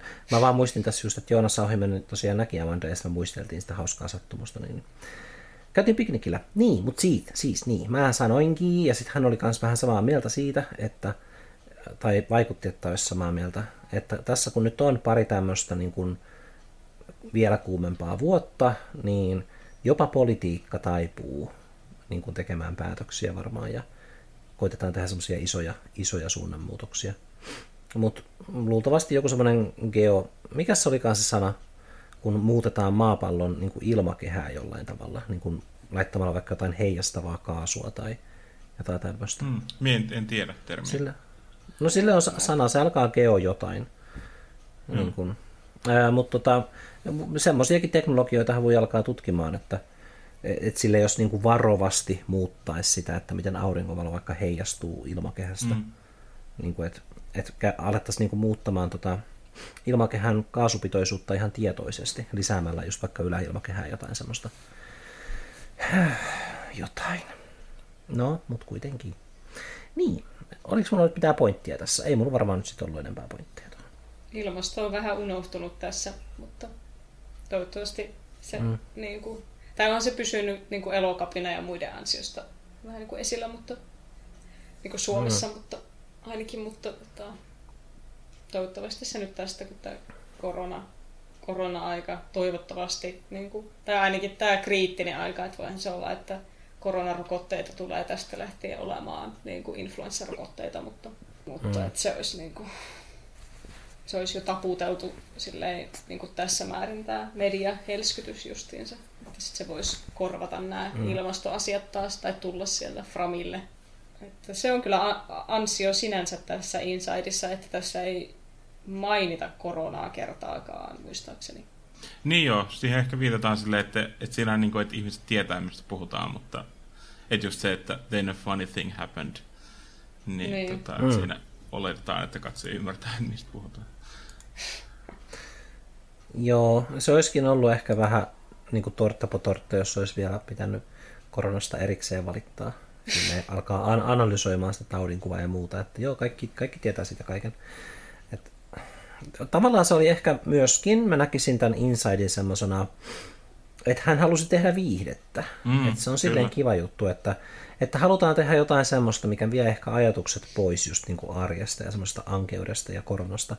Ja on semmoisia niin hassuja sketsejä. Sen siinä alkupuolella, sen mä muistan, että se alkupuolella sanoi, että tämä on varmaan vähän irrallista niin kuin tämä sisältö, että nämä on vähän niin kuin erilaisia juttuja yeah. keskenään, että pitää vaan sietää se ja ymmärtää. Ja sitten siinä tuli heti, niin, heti sen jälkeen, tota, heti kun se, oli, tai kun se sanoi sen, että, että nämä varmaan tuntuu vähän irralliselta, niin kesken lauseen sitten leikattiin heti seuraavan kohtaan. Mm, niin, leikkaukset, ah, leikkaukset voivat olla äkil ja sitten... niin, mutta sitten toikin, toikin oli vähän niin kuin läppä, koska eihän niiden leikkausten tarvitse olla äkillisiä, sehän voi niin kuin säätää ne Niin, niin siis tietenkin oli, että, tota- sehän oli ihan läppä. Niin, niin. Mutta, niin. Eikä se olisi ollut hyvä vitsi, niin, mutta se oli vaan semmoinen niin kuin, sai naurahduksen. Joo, joo. kyllä mä nauroin useammassa kohtaa kyllä tota, just Mm. Koko pätkä ei tullut kirjoittaa ylös, niitä se olisi ollut hauskaa, että ki- olisi kirjannut jotain merkkejä, niin kuin, että kohdassa 10 10 naurahdin paljon, tai jotain pieni hymähdys, ja sitten olisi voinut laskea niitä.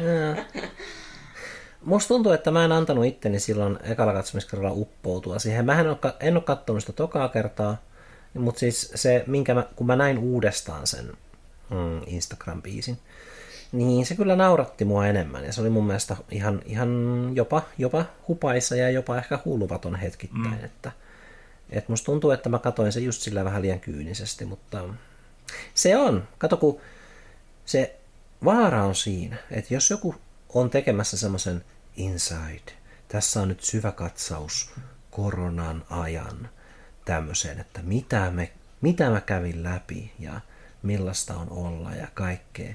Ja sitten se on kuitenkin vain niinku irrallisia sketsejä, niin sitten ne, niinku, ne vähän niinku vesittyy siinä mulle. Koska se on silleen, että sä et, sä et tavallaan ole kumpaakaan, että sä oot vaan niinku Bown viimeisin tuote.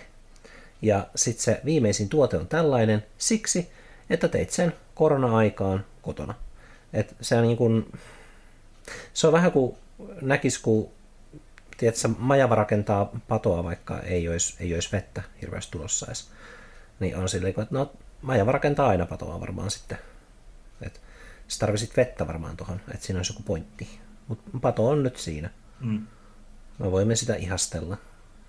Oli, oli siinä niin kuin, ehkä vähän palatakseni tähän aikaisempaan keskusteluun siitä, että luovilla ihmisillä on monesti, niin kuin, että ne pystyy keskittymään pandemiin keskellä johonkin semmoiseen luovaan aktiviteettiin, mikä vie ajatuksia pois ja auttaa, niin kuin, auttaa elämään, vaikka pitäisikin olla ilman kontakteja, niin, tota, niin kyllähän tässäkin tuli, kävi ilmi se, että tai kun tällä Bowlla oli siinä Insidein monessa silleen vähän niin kuin siirroteltu sinne tänne semmoisia lyhyitä pätkiä, missä se puhuu siitä tämän Insidein tekemisestä silleen, että nyt on, nyt on mennyt kuusi kuukautta ja on tällaista ja tällaista. Ja, ja sitten, mutta se jossain vaiheessa sanoo, että nyt on mennyt vissiin, sanoikohan se, että nyt on mennyt niin vuosi ja tämä alkaa tuntua valmiilta, mutta sitten en haluaisi vielä lopettaa tämän tekemistä, koska pelottaa, että pitäisi elää koronan keskellä ilman tai sehän ei sanonut koronaa, mm. mutta kun pitäisi, pitäisi tavallaan niin elää ilman sitä, että on tämmöinen projekti, mihin voi keskittyä. Joo, no sitten on aina seuraava projekti. Niin. Että tota, voi, voi kuule. Mä itse asiassa vähän aikaa sitten, kun oli toi Facebook sanoi aina, että vuosi sitten, ja sitten ehkä missä sitten mä muiston, niin oli semmoinen, että kaksi vuotta sitten oli tota, ensi ilta ekalle leffalle, ja kaksi, niin kuin siis se muistutti siitä muistosta Facebookissa. Ja sitten kaksi päivää alle kaksi vuotta sitten oli ensimmäinen tapaaminen seuraavan leffan kässärihommeleista ja muista semmoisista. Et se oli silleen, tota, se oli hyvä tiivistys siihen, että aina on seuraava projekti. Ja mä nyt siis sen kommentoi Bouta, että eikö se nyt muista, että aina on seuraava projekti, mutta tota, no ehkä mä kommentoinkin. Et sille ihmiselle, joka tekee projekteja sille yhden toisensa perään ja tuntuu, että eikö kaikki tee niin, jos, jos ne haluaa tehdä jotain, vaikka että niillä on joku semmoinen intohimo, mm. niin, niin miksi se pelkää tuommoista? E, Vai no, oliko sekin no, vain niin semmoinen hauska vitsi? Ää, siis kyllähän nyt kuitenkin... Eikö se ole aika tyypillistä?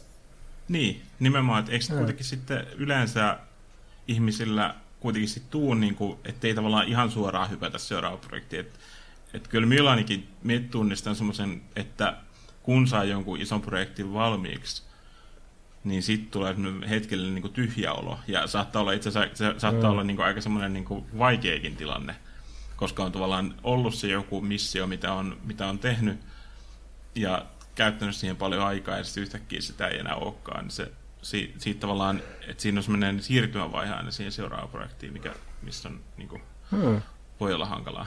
No ehkä, ehkä mä olisin sitten kaivannut tuohon juttuun, tuohon Insight-läppään, mikä Boula oli, e, että tulee se tyhjä olo, niin koska se ehti kuitenkin, kun se käsikirjoitti sen kohdan tuosta jutustansa, mm. niin se varmaan ehti kuitenkin reflektoimaan, että niin, mutta tuleehan sitten seuraava projekti. Niin siinä olisi ehkä, se olisi voinut kirjoittaa siihen sitten jotain siitä, että tulee seuraavakin projekti, koska kyllähän me siis tosiaan hetken päästä, kun, kun me ajatellaan sitä, niin tiedetään, että se tulee. Mutta tota, Mut, eh, ehkä tulee, siis vaan halusi tu- pitää kiinni niin, siitä yhdestä tunteesta. Niin, tuleeko, koska olihan tässäkin nyt viisi vuotta väliä sen ää, tämän, näiden kahden spesiaalin välillä. Että... Ah, joo. No joo. Varmasti, siis kyllähän tietenkin jotain tekee, ja olen sillä tuossa välissäkin ne se yksi se Eighth Grade-leffa, ja sitten se oli vissiin jossain myös näyttelijänä jossain toisessa elokuvassa. Mm, mm. Niin on tämä Promising Young Woman. Pitäisi katsoa se kyllä mm. jostain, jostain, kun sitä helskytettiin Hesarissa jotenkin vallankumouksellisena okay. tai jotain tämmöistä. En tiedä. Mm, mä en luota kyllä Hesarin arvosteluihin, ne on monesti olleet hassuja. Katsotaan. Mä katson, jos se voi YouTubesta ostaa halvalla. Promising Young Woman. Du-du-du. Siinä on Carey Mulligan. Mä vein varmaan viiden vuoden ajan tota, Carey, Carey Mulliganin kuvia tota, parturikampaajalle ja olin silleen, että tällaiset hiukset, tällaiset hiukset. se oli... Tota, mulla on ollut monesti samanlaiset hiukset kuin Carey Mulliganilla. Mutta se, on ihan, se on hyvä näyttelijä kyllä. Se on. Hmm. Joo, YouTube ei, ei tarjoa sitä myytäväksi. Ehkä mun ei... Mä menen nyt pois tuosta Bone Inside-jutusta. Ja mä koitan etsiä sen Promising Young Womanin. Öö, Tuossa, tota, jos vielä liittyen tähän, että, että miten tämä käsitteli, tai Inside käsitteli tätä eristyneisyyttä ja korona-aikaa, niin tota, siinähän oli se yksi biisi, joka oli muistaakseni nimeltään FaceTiming with Mom, jossa se mm. Bo silleen puhuu sen, niin kuin, muk- mukamas puhuu sen äidin kanssa tota, videopuhelua. Niin siinä mielestä oli, se oli muuten semmoinen, ei siinä ollut muuten mitään ihmeellistä, mutta sitten siinä lopussa tavallaan sen puhelun jälkeen, en muista ihan tarkalleen mitä siinä tapahtui, mutta olin kirjoittanut muistiinpanon siitä, että tyhjä tunne etäpuheluiden jälkeen. Ja minä ajattelin kysyä, että, että, että pystyttekö te samaistumaan tuohon, että tuleeko teille, jos kun tavallaan se siirtymä siitä sosiaalisesta tilanteesta niin kuin yksityiseen tilaan tapahtuu niin saavan nopeasti, kun laitetaan se puhelu kiinni. Että tavallaan sille on vielä tavallaan se semmoinen niin käsi ylhäällä, että heiluttaa heippoja muille, ja sitten sit, sit siirtyy, sit ollaan siirrytty tavallaan niin kuin yksityiseen tilaan. Se on jotenkin jännä, jännä kokemus, ja tota, silleen tunnistin, tunnistin, että siinä mielessä oli samaistumisen kokemus siinä sen biisin kohdalla. Joo, tota, välikommentti. Mä siis tarkoitin vaan, että mä menen Netflixissä pois tuosta Bone Dokkarista.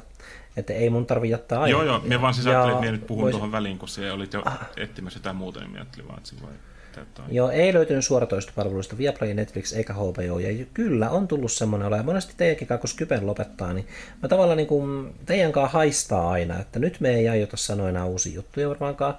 Niin sitten on just silleen, niin kuin, että, mutta sitten mulla on myös vähän epäselvää, että jos mun tarvii vaikka tehdä jotain, että lopetanko mä nyt tämän puhelun ja te jäätte jutteleen, vai onko se, että jos mä lopetan tämän puhelun, niin ollaan me kollektiivisesti sitä mieltä, että sitten meidän koko puhelu loppuu, mm. että me puhutaan kolmestaan tai ei ollenkaan. Ja tämähän nyt ei ole normaali puhelu, koska me äänitetään tätä, että, mutta me ollaan kuitenkin soitettu silleen viikoittain tässä skypetelty. Niin, niin kyllä mulle on tullut semmoinen olo, että mä joskus niinku tulee semmoinen olo, että mä vähän niin kuin valitsen sen sosiaalisen tilanteen loppumisen muiden puolesta, jos musta tuntuu, että mun pitää lähteä pois kypestä. Kun taas, että jos mun pitää lähteä pois jonkun kotoa, niin sitten se on semmoinen hyvin konkreettinen, että Paavo nyt kävelee pois ja se menee jonnei muualle. Ja sitten muut niin kuin voi seisoa siinä tai ei seisoa siinä. Tai sitten ne, niin kuin, koska aika harvoin ihmiset niin kuin fyysisessä tilanteessa jää sille ihmettelemään, että no pitäisiköhän munkin lähteä. Vaan se on niin kuin hyvin selkeää niin kuin kaikesta semmoista äh, niin kuin ruumiin kielestä ja muusta semmoista kehon kielestä pitäisi ehkä sanoa. Niin. niin että poistutaan. Ja siinä kuitenkin menee niin kuin pari sekuntia jopa, kun kävelee ovesta ulos, mutta sitten Skype-puhelussa Joo. menee millisekuntia. Ja siihen on kaikki valmistautuminen. Joo, si- Joo ja to, niin, mulla on ehkä enemmänkin niin kuin, että vaikeita tila- tilanteita on niin kuin astua sisään semmoiseen niin puheluun. Tai, tai ei ehkä nyt tällaiseen niin kuin tuttujen ihmisten kanssa, mutta, mutta mä selitin just just tota, yhdelle, joka vetää, vetää etäroolipeliä, niin tota, jotenkin pe- perustelin sitä, että en ole, en ole mennyt tämmöisiin Discord-hengailuihin, mitä, mitä toi öö, niin kuin, yksi tämmöinen roolipeliseura järjestää Discord, Discordin niin kuin ääni, äänihengailua, niin sitten mä just selitin sille, sille kuinka, kuinka se olisi ihan eri asia silloin, kun niitä järjestetään fyysisesti, että jos menee uutena, tai missä on tämmöisiä niin kuin paljon uusia ihmisiä myös siellä, siellä seassa, niin sitten kun menee sinne, niin ihmiset niin kuin rekisteröi jo sieltä ovelta, että ai tänne on tulossa joku tommonen tyyppi, ja sitten lähestyy sitä pöytää, ja sitten on silleen niin kuin vilkuttaa ja voi esitellä itsensä. Mutta sitten jos menee johonkin Discordiin, niin kuin äänikokoukseen, niin sitten se on vaan semmoinen plim, ja sitten on siellä. Niin kuin ihan kuin teleporttaisi itsensä siihen, mm. tai ilmiintyisi siihen pöytään suoraan, että Jep. ai kukas tää on, ja sitten on silleen moi, tai jotenkin, että, että se on niin ihan next level tota, jotenkin sosiaali, jos sosiaalisen tilanteen alku, niin ne on semmoisia semmosia, tota, säikähdyksiä, tai, tai jotenkin semmoisia, niin, niin, ne tapahtuu niin yllättäen, mm. mikä tekee niistä vähän vaikeat, vaikeampia kuin semmoiset niin kuin live, live-sosiaaliset tilanteet. Hmm. Joo. Se on kyllä, koska varmaan tiedättekin, että mä oon sille aika aktiivisesti näin niin kuin muutamaa ystävää, niin se tavallaan myöskin ekaa kertaa mun elämäni aikana niin loi semmoisen niin vaivattoman, vaivattoman kontekstin ystävien näkemiseen, koska oli niin kuin toistuvaa se, että kun, kun näkee tiettyjä tyyppejä näkee. Ja sitten se on ehkä vähän semmoista, mä en sanoisi kuplaantumista, mutta koska oli vähän semmoinen niin kuin eriste kaikkien muiden ja sitten niiden muutaman ihmisen välillä, ketä näkee ja kenestä tietää, että ketä muita ne näkee ja niin edespäin. Ja tietysti niin kuin korona oli jatkunut pitempään, kun tilanne parani tai parani, kun en tiedä. Musta tuntuu, että ihmiset vaan niin alkoi vähän vähemmän välittämään. Niin tietysti se niin kuin, niiden ihmisten määrä vähän niin kuin kasvoi siinä NS-kuplassa. Mutta tota, mitä se nyt sanoisi?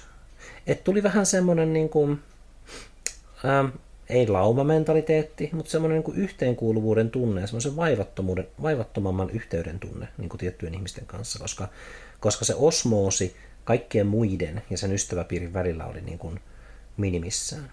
Käykö tuo järkeä? Öö, että se niin kuin helpotti sosiaalisuutta. Kyllä meidänkin silleen saa kiinni, että jos se tarkoittaa sitä, että, että kun on tavallaan enemmän öö, yhteydestä johonkin tiettyihin ihmisiin ja, ja sitten kun se, se sosiaalinen piiri on pienempi, niin sitten enemmän näkee, niin kuin, tavallista enemmän näkee niitä tiettyjä ihmisiä, niin sitten tavallaan se, se helpottuu, helpottuu sitä, se kanssakäyminen helpottuu sillä, että et, ja tämä oli mielestäni niin kuin huomattavissa tota, koulussa, niin kuin, että kun tyli koko ala-asteen käy samojen ihmisten kanssa mm. koulussa, tai sitten just silleen, että on niin kuin, vuoden tota, työpaikalla näkee aina samoja ihmisiä, ja sitten niiden kanssa tulee niin kuin, huomattavasti semmoinen niin kuin, vaivattuampi suhde muodostuu kun sitten joidenkin niin kuin oikeasti ystävien kanssa, joita sitten näkee vaan harvemmin. Et se, et se, se ihan oikeasti vaikuttaa, että miten, miten paljon vaan viettää aikaa joku ihmisen kanssa. Et, tota...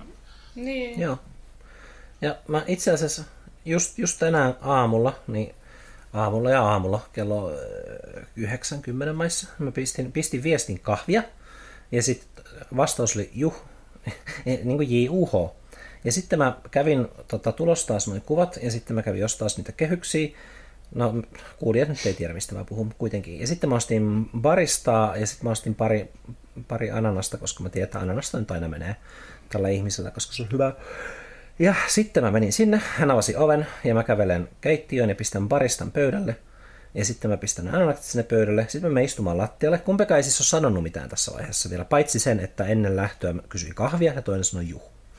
Ja sitten mä menen tota, istumaan jonnekin ja mä alan järjestelemään niitä kuvia ja niitä kehyksiä.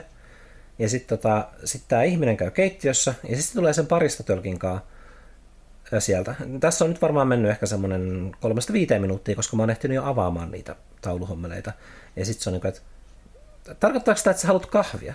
Mä sanoin, joo, joo, eikö me, eikö me sovittu? Ja sit, no joo, joo. Ja sitten se menee laittaa kahvia. Mutta sitten se just niin kuin se tapa olla on semmoinen, niin kuin, että – et ei ollut, kumpikin niin kuin oli varmaan vähän niin kuin oman päänsä sisässä. Että se mietti niin kuin juttuja, mitä se olisi miettinyt muutenkin. Ja varmaan jotain sen lemmikkiin liittyviä juttuja, koska se jotain härvässä sen lemmikin kanssa. Ja mä mietin niitä taul- niin kuin kuvajuttuja. Ja, mä nyt en, ja musta tuntuu, että tämä on niin kuin kaikkien näiden korona-ajan ystävien kanssa on tullut semmoinen, että, että pystyy vaan olemaan. Ja se ei ole mitään semmoista, että se olisi niin kuin vuorovaikutusta, että pystyy olemaan jonkunkaan hiljaa vaan se on vaan sitä, niin kuin, että, että on omaksunut jotkut ihmiset silleen niin kuin lähipiiriin niin, että ei välitä yhtään siitä, että tarviiko nyt sanoa Niin, jotain. niin, tai niin, muuta. Tämä kuulostaa, joo, mutta mä kerron tämän koko tarinan siksi, koska mä pistin sen niin kuin erikseen merkille, koska siis se reaktio, että kun se tuli sen purkin kanssa, että tarkoittaako sitä, että sä haluat kahvia? Ja sitten mä tajusin, että me ei oltu kommunikoitu niin kuin sen aamun viestin jälkeen mitään. Niin se, se oli semmoinen juttu se. Niin, siis Tämmöistä se korona on tehnyt. Ei mulla ennen ollut tuommoista oikeastaan. ehkä tässä mielestäni on just, on, että se ei ehkä liity koronaan sinänsä, vaan se liittyy vaan siihen, että mikä korona on aiheuttanut sitä, että, Niin se on että, luonut että, olo. tota, niin. ollaan vaan enemmän ihm- tiettyjen ihmisten kanssa, niin sitten muodostuu sellainen luonnollinen juttu. Että eihän nyt niinku kukaan vaikka, tota, tai ei tietenkään ei voi yleistää, että se on vaarallista, jos lähtee, eihän nyt kukaan vaikka, tota, mutta si- silleen, että et, et, en mie vaikka mieti, jos mie käyn vanhempien luona, niin ehkä no ehkä nyt mietin, koska en ole nähnyt niitä vähän aikaa, mutta, tota, mutta ainakin silloin, kun vielä asuin siellä, niin just semmoinen, että kyllähän silloin niin kuin yhteiselo on, on, on sitten täysin luonnollista, kun viettää sille päivittäin ihmisten kanssa aikaa tuntikausiin. Että se, se vaikuttaa tosi paljon. Niin, se on ehkä, niin ehkä mulla on tommonen suhde niin kuin ihmisten kanssa, joiden kanssa mä oon just asunut. Tai sille, että vaikka nyt niin kuin avoliitossa tai perheen kanssa tai sille, niin voi tunnistaa sen, sen niin kuin, Mm. just, no en tiedä, onko se rentous, mitä se nyt on, vai onko se välinpitämättömyyttä jopa, tai sille, semmoista, niin kuin, että, niin. Että, se, että se toinen on, on vaan siinä, tai sille, ja se on niin kuin kivaa, että se on vaan siinä, niin kuin, tai tuolla noin, tai jotain, jotenkin silleen, että se on niin kuin tässä näin ja tuolla noin yhtä aikaa. Ja, se, ja tota, niin. Ja koska tahansa voi tavallaan huikata silleen, moi, säkin täällä, tai silleen jotenkin. Että se, Mm. Joo, siis tuossa on just kaksi, kaksi tota, kaikki asiat voi nähdä kahdella tavalla. Mä siis juttelin yhden ihmisen kanssa, kuka ei ole ihan varma, että haluaisiko se olla polyamorinen vai ei niin kuin tulevaisuudessa. Niin se sanoi, että kun se on nähnyt, niin kuin, se, se ei nyt ole ns kenenkään kaa silleen, että se on ollut, se on asunut kyllä jonkun kaa ja se on tehnyt just silleen niin perusparisuhteessa, missä tehdään niin kuin monet asiat. Tai no ei nyt voi sanoa perustaas, vähän niin kuin Joonas kesken, että ei voi yleistää. Mutta että se, se, mitä varmaan tiedätte, että miten käy, että alkaa olemaan jonkunkaan ja sitten vaan viettää niin kuin kaiken ajan, mitä olisi yksin, niin viettäisi sen ihmisen kanssa ja monesti jos haluaisi tehdä jotain, niin sitten valitsee aina sen ihmisen siitä vierestä. Niin tämä henkilö sanoi, että sitä on vähän niin kuin al- alkanut sille ehkä etomaan, jos se vaikka näkee somessa, että, että se on aina, että se some-ihminen on aina sen kumppaninsa kanssa ja tekee kaikki asiat. Että se tuntuu vähän semmoista niin kuin möllöttämiseltä. Ja siis mä en todellakaan paheksu semmoista, sehän on ihan hauska, jos möllöttää. Sitähän se elämä on. Jos, jos ei möllöttäisi jonkun kanssa, niin möllöttäisi yksin. Mutta tossakin on just se toinen puoli, että, että kun on kokenut sen, no lainaan tätä sanaa vielä, möllöttämisen, niin sitten se voisi niin kuin ehkä kokea sit myöhemmin semmoisena, että hmm, mä en enää halua palata möllöttämään. Että niin kuin, et mieluummin sitä vaan niin kuin etsiä aina niin kuin uusia juttuja ja ihmisiä. Sitten vaikka olisikin jonkunkaan pitempään, niin sitten tota, niin ei niin kuin, et, et niin minimoi sen möllöttämisen määrän. Käykö toi järkeen? Kuulostaako tämä Marisusta tosi pejoratiiviselta sua, sua kohtaan tai yleensä ihmisiä, ketkä, ketkä möllöttää? Ää, mä en tiedä, mitä tämä möllöttäminen niin kuin, tarkoittaa, tai jotenkin. En mä ehkä, onko se... O, o, No siis se on varmaan just se, mitä sä äsken sanoit, että, että on kiva, kun joku on vaan. niin, että on se tuolla, ja tässä, tässä mutta eihän se ole niin kuin kuka vaan, että se on niin kuin se henkilö, jonka kanssa jotenkin synkkaa tosi hyvin ja joka, joka on tosi älykäs ja mahtava tyyppi, tai silleen, että eihän se nyt tietenkään ole vaan... Tai silleen, että... Niin. Mutta, No varmaan hän on. En mä siis epäile sitä, että niin kuin tot, hän varmasti on älykäs ja mahtava tyyppi, mutta siis mutta kuitenkin, että silti, niin kuin, että sähän saat siitä vaan sen, siis sillä hetkellä, kun, se ei, kun sä et aktiivisesti tee senkaan jotain, tai vaikka sä tekisitkin jotain semmoista niin kuin aika perusarkista, niin ethän sä tavallaan niin kuin saa siitä irti muuta kuin sen, että se on olemassa. Mutta sitten jos se on älykäs ja mahtava tyyppi, niin varmaan sitten se on myös olemassa tosi älykkäällä ja mahtavalla tavalla. Onhan sekin totta kai sen kokee silleen, että jos joku on älykäs ja mahtava, niin sitten ajattelee, että se on ihan olemassa älykkäänä ja mahtavana. Mutta Ja niin mä, hu- Mä vähän haastan sua, että mä sanoisin, että tässä on tää- Siis, niin, niin mä oikein... joo. Niin, niin siis, ja mä kuitenkin on siis henkilö, joka on pohtinut siis tämmöistä niin monogamia asioita. Ja siis näen toisaalta siis monogamian vähän naurettavana konseptina, tai silleen myös, että, että miksi on tämmöinen tai miksi on niin kuin vaikka romanttinen ja seksuaalinen kanssakäyminen on tälle rajoitettua versus niin kuin ystävyyssuhteet, joita voi olla lukuisia ihmisten kanssa. Että onhan, siis kyllä mä näen niin kuin tämän, että, niin kuin tällaisen arvo, arvopuolen tässä asiassa, tai silleen myös. Et en mä tiedä, niin. Joo, mutta mut, mut, mut, mä haluan alleviivata, että mä en, mä en tosiaan niin kuin puhunut siitä, että mitä saa tai voi olla, tai että onko siinä niin kuin, onks, möllöttäjillä jotain niin kuin vähemmän kuin ihmisillä, ketkä niin kuin haluais, haluais niin kuin tehdä uusia juttuja eri ihmisten kanssa. Ja mä tarkoitan nyt myöskin niin kuin ystävyyssuhteissa, että näkee, näkee uusia ystäviä ja tekee uusia juttuja. Mikä tietenkään niin kuin, se ei ole niin kuin vaan, että se, että tämä tuli puheeksi mulla sen kautta, että joku puhuu poluamoriasta, niin se ei tarkoita sitä, että se olisi vain poluamoriaan liittyvä tunne, vaan on just se, että mistä mä otin, liittyykö tämä mitenkään bouhun? Oliko se joku juttu?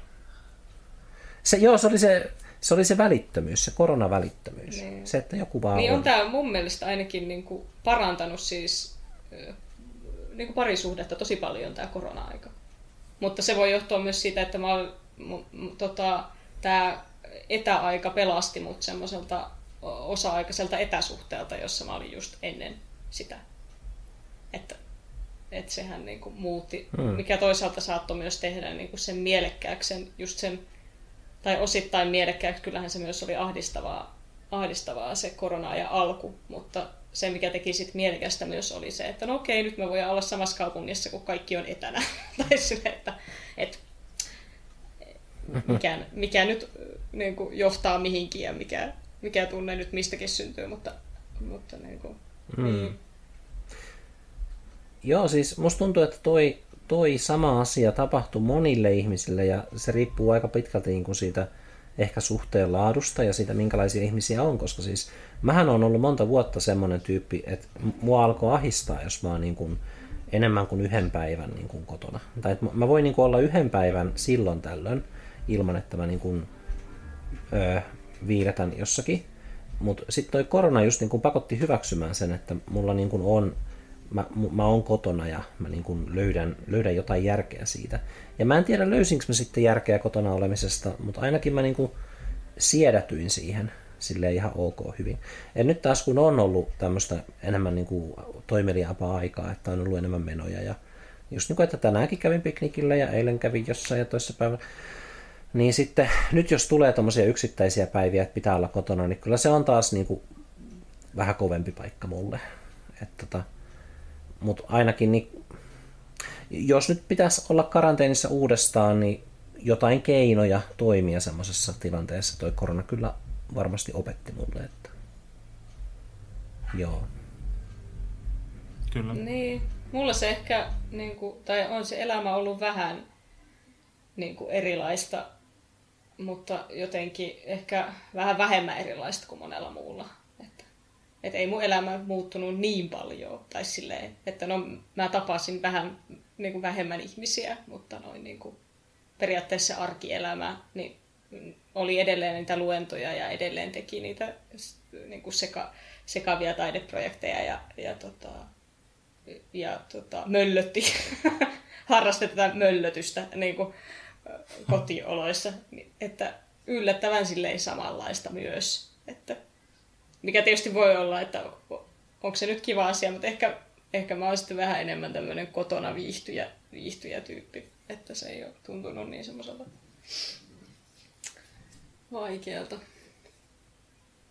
Minulla se muuttaa aika radikaalisti silloin, kun korona tuli silloin viime vuoden maaliskuussa, niin tota, kun olin ollut toimistotyössä niin kuin edellisestä syksystä asti, niin sitten yhtäkkiä siirryttiin etänä, etä, niin kuin etätöihin, niin se tietysti varmaan aika paljon, aika monella ihmisellä on just toi kokemus, että, että yhtäkkiä on ollut se tietty työyhteisö ja sitten tietty työkaverit ja tietty toimisto, missä on ollut töissä ja sitten yhtäkkiä joudutaan kietätöihin. Mm. Joo, mä muistan, että sulla oli jo aika kiva rutiini siinä sun kirjastohommassa, että sä puhuit siitä, miten on niin kuin, kun, kun on ne tietyt työajat, niin sitten se on aika niin kuin, antaa jonkinlaista täyttymystä ja täyttää päivän sille. Kyllä, joo. Ja kyllä me, siis viitaten ää, edelliseen Niinan kanssa tehty jaksoon, niin siinähän Niina kanssa puhuu siitä, että sillä ei, ää, ei tavallaan niin kuin elämään hirveästi mahdu muuta kuin se työ, niin kuin, että se, se ei, ei ole sillä hirveästi aikaa muille harrastuksille, niin sama on kyllä, mutta sitten Niinahan lisäsi siihen kuitenkin, että, että se kuitenkin niin kuin saa siitä työstä paljon, niin ehkä just toi sama on minulla, minulla että tota, se, että se työ, että vaikka se vei minulta tosi paljon niin kuin aikaa pois muulta, niin tota, se oli kuitenkin tosi kivaa. Mm, toi on hyvä toi työ ja muut harrastukset. tai niin kuin, mun pitää kirjoittaa tämä ylös, hyvin sanottu. niin, niin, että niin työ on yksi niin. harrastuksista. Niin, te ottaa sen niin. niin päin, eikä silleen, että harrastukseni ovat työtä, niin vaan ihan... Työ on yksi harrastus. Insideista vielä mitä te olitte mieltä siitä lopusta? Et siinä, jos katsojat ei ole nähnyt sitä, niin siinähän tota, lopussa sitten se, sen huoneen ovi aukeaa ja sieltä tulee valoa ja sitten Bow kävelee siitä silleen varovasti to, tosi epäröiden siitä ovesta ulos. Ja sitten se astuu ulos ja sitten siinä seuraavassa kuvassa näkyykin, että se, se niin kuin huoneen ulkopuoli onkin sitten vaan, niin kuin, että se on lavaste tota, lavalla ja sitten siellä yleensä nauraa sille, kun ovi, on, ovi menee lukkoon ja sitten se ei pääse takaisin sisälle. Ja sitten vielä sen jälkeen näkyy, kun Bo on siellä sisällä tota, katsomassa. Tässä taas nyt metatasoja tulee. Bo katsoo sitä kohtausta tota, tästä, kun se ei pääse sisälle ja yleisö nauraa. Ja sitten se, hym- se vähän hymyilee siinä lopussa, mikä on ehkä sen niin kuin, ainoa hymy tota, koko Insideissa. No ainoa aito hymy, tai niin sanotusti, koska onhan se semmoisia ironisia. Niin, no totta, mutta en tiedä oliko sekään aito, vai oliko no. se, tietysti se oli varmaan niin kuin, tietenkin se oli käsikirjoitettu siihen, että se hymy, hymyilee siinä lopussa. No niin, mutta mä tarkoitin, niin kuin, että, että tarkoitettu silleen, että näin Bow niin. tuntee, sen sijaan, että se niin kuin matkii jonkun toisen niin. hymyä. Hmm, no kuitenkin. Se oli ihan sopiva, sopiva loppu. Näytti siltä, että Bow niin kuin lopulta myöskin halusi ilmaista sen, että sillä on jopa parempi pysyä sisällä, että jos se on kerran niin paniikissa, sorry, Schwarma, yleisön edessä, niin sitten mieluummin se on sisällä tekemässä noita omia juttujaan jollakin tasolla, mieluummin sisällä. Mutta ol, oliko se paniikissa vai esittikö se vaan olemassa paniikissa? Että sehän niin kuin tavallaan hymyili sille, kun se katsoi itseään esittämässä sille yleisölle, että se on paniikissa. Että tässä just tässä vähän niin kuin menee, että mikä sitten, mikä on se pointti, mitä, mitä Bo haluaa sanoa tällä kohdalla. Ehkä se on näitä jälleen suuria lynchmäisiä tai murakavomaisia. Hei, mikä se olikaan se naisohjaaja, kenellä on hieno nimi? Kira Muratova. Niin tota, muratovalaisia kysymyksiä, mitkä on parempi jättää vastaamatta. Mm. Koska Muratovalla oli just se, että näytetään henkilön ajatus itsestään ja muista ihmisistä, ja sitten näytetään, mitä se henkilö oikeasti on ja mitä ne muut ihmiset oikeasti mm. on. Ja sitten katsoja saa itse päättää, että onko, onko tässä tarinassa tärkeämpää se, mitä päähenkilö ajattelee asioista, vai se, mm. kuka päähenkilö on. Ja tähän bouhun se näkyy, niin kuin pätee tosi hyvin. Muistatko Mari vielä no, sen En muistanut tota, tota juttua kuulostaa niin hienolta, että harmittaa, että olen unohtanut. Pitääkö katsoa, katsoa Women Make Milf uudesta? se, se, oli siellä kaiken sen dokkaroinnin seassa siellä Women Make-filmissä. Että oli siellä myös hyviä juttuja, mutta ne oli semmoisia vähän ohikiitäviä. Mutta ne jäi mieleen osa niistä ihan ok. Joo, mun mielestä se... Mutta kerro Mari, niin. mitä siellä mieltä? no siinä vaiheessa se ovi aukesi, mä pelkäsin sitä, että okei, nyt tästä tulee tämmöinen, että se astuu sieltä maailmaan, semmoinen loppu. Ja nyt loppuu tämä sisälläolo. Tota, kaikki ne kauheuksina ja sitten mä, niin kuin, no se sitten olikin jotain muuta, mikä oli, oli tota, virkistävää ja hyvä, hyvä asia. Että siinä sitten tuli niin kuin tämmöinen, tai tämmöinen farssielementti sit siitä, että se onkin siellä, sitten se niin kuin jääkin ikään kuin sinne ulos lukkojen taakse, mikä olisi tavallaan myös itsessään toiminut ehkä myös semmoisena loppuna. Tai, tai mä jotenkin, en mä hirveästi ajatellut sitä yleisöä siinä, tai että nyt se on esiintymässä yleisölle, vaan mä jotenkin ajattelin sitä semmoisena metaforana tota, että sitten kun täältä mennään ulos, niin kuinka ollaan kaiken armoilla ja, ja kuinka oikeastaan se onkin paljon ahdistavampaa kuin se sisälläolo. Tai, tai silleen, että tavallaan missään ei ole hyvä, että aina, että olisinpa siellä muualla. Ja sitten, sitten se onkin just sitä, just heti kun se on päässyt sinne ulos, mitä se on niin kaivannut ja janonnut, niin sitten se onkin silleen, että ei vittu, tää on tällaista. Ja sitten overripaa, tota, tai siinä on semmoista, se, semmoista jotenkin lämminhenkistä traagisuutta. Tai jotenkin, että se, että, että koskaan ei ole täysin hyvä. Ja sit mä, otin, mä jotenkin ajattelin sit sen, että se katsoo itseään tässä tilanteessa, niin se on niin kuin, että, että se on niin kuin just se sen pään sisäinen todellisuus, jota se ei pääse koskaan pakoon tai jota kukaan meistä ei pääse niin kuin tätä, tätä sisustamme. Niin kuin. Paitsi, paitsi jos, tota, no en tiedä pääseekö sitä kar- karkuun edes sairastuessaan dementiaan. Ei kai. Tai johonkin tällaiseen muuhun. Hmm. Pitäisi katsoa se Anthony Hopkinsin niin. uusi leffa. Se Father, se on ilmeisesti tosi hyvä. Niin kuin Promising Young Woman ja Father, ne on kyllä nyt molemmat katselulistalla. Kissa selvästi on samaa mieltä. Hyväksyvä maukaisu. Mitä? Ai joo, mä en kuulu, kun mulla on kuulokkeet. Ei kun sillä, että anna ruokaa. Mä taas on sitä mieltä, että me tarvittaisiin enemmän semmoista viihdettä, joka näyttää, miten me voidaan päästä ahdistuksista ja muista eroon, koska mä uskon, että on tapoja. Ja ei ole vaan semmoisia, niin sanotaanko näin, että ei ole silleen vähän niin kuin kliinisellä tavalla kirjasta luettavia tapoja, vaan jokainen ihminen voi ehkä löytää sen, mitä se tarvitsee. Ja mä uskon, että se on joku semmoinen tietty just niin kuin lista tarpeita omassa elämässä, elämässä, mitkä riittävät pitämään tyytyväisenä ja ehkä jopa tekemään onnelliseksi. Ja mä itse asiassa just tänään puhuin sellaisesta asiasta, kuten että jos tekisi listan jutuista, mitä haluaa tapahtuvan, ja sitten vaan niin kuin systemaattisesti, tämä kuulostaa vähän siltä, oliko se kognitiivinen käyttäytymisterapia, mutta tämä on vähän eri, koska nämä niin kuin ei olisi mitään semmoisia pakollisia asioita, mitkä tekee onnelliseksi, niin kuin, että pitää saada elämä eteenpäin, vaan olisi niin kuin nimenomaan semmoisia treat yourself-tyylisiä juttuja. Mutta ne ei ole vaan treat yourself, semmoisia hedonistisia, vaan ne on semmoisia, että mä tarvitsen tämän asian niin kuin vähän niin kuin palauttamaan itseni tyytyväiseksi. Ja onks... Haluatteko te edes puhua tämmöisestä? Mä en tiedä, jaksas mäkään puhua tämmöisestä. Mutta mun mielestä se oli hyvä idea. Niin kuin siis tekee, tekee listan. Se on klassikko asioista. Kaikkeen, että onko hän, hän minulle sopiva poika, ystävä, teen listan. Onko hän, se on niin kuin, haluanko tähän ammattiin, teen listaa. Ei, mutta siis se on, sille, se on vähän niin kuin menu. Mutta okei, okay, ehkä lähin, lähin, mihin mä vertaisin tätä tämmöistä listaa, mitä mä nyt kuvailin tosi huonosti, on vähän niin kuin menu.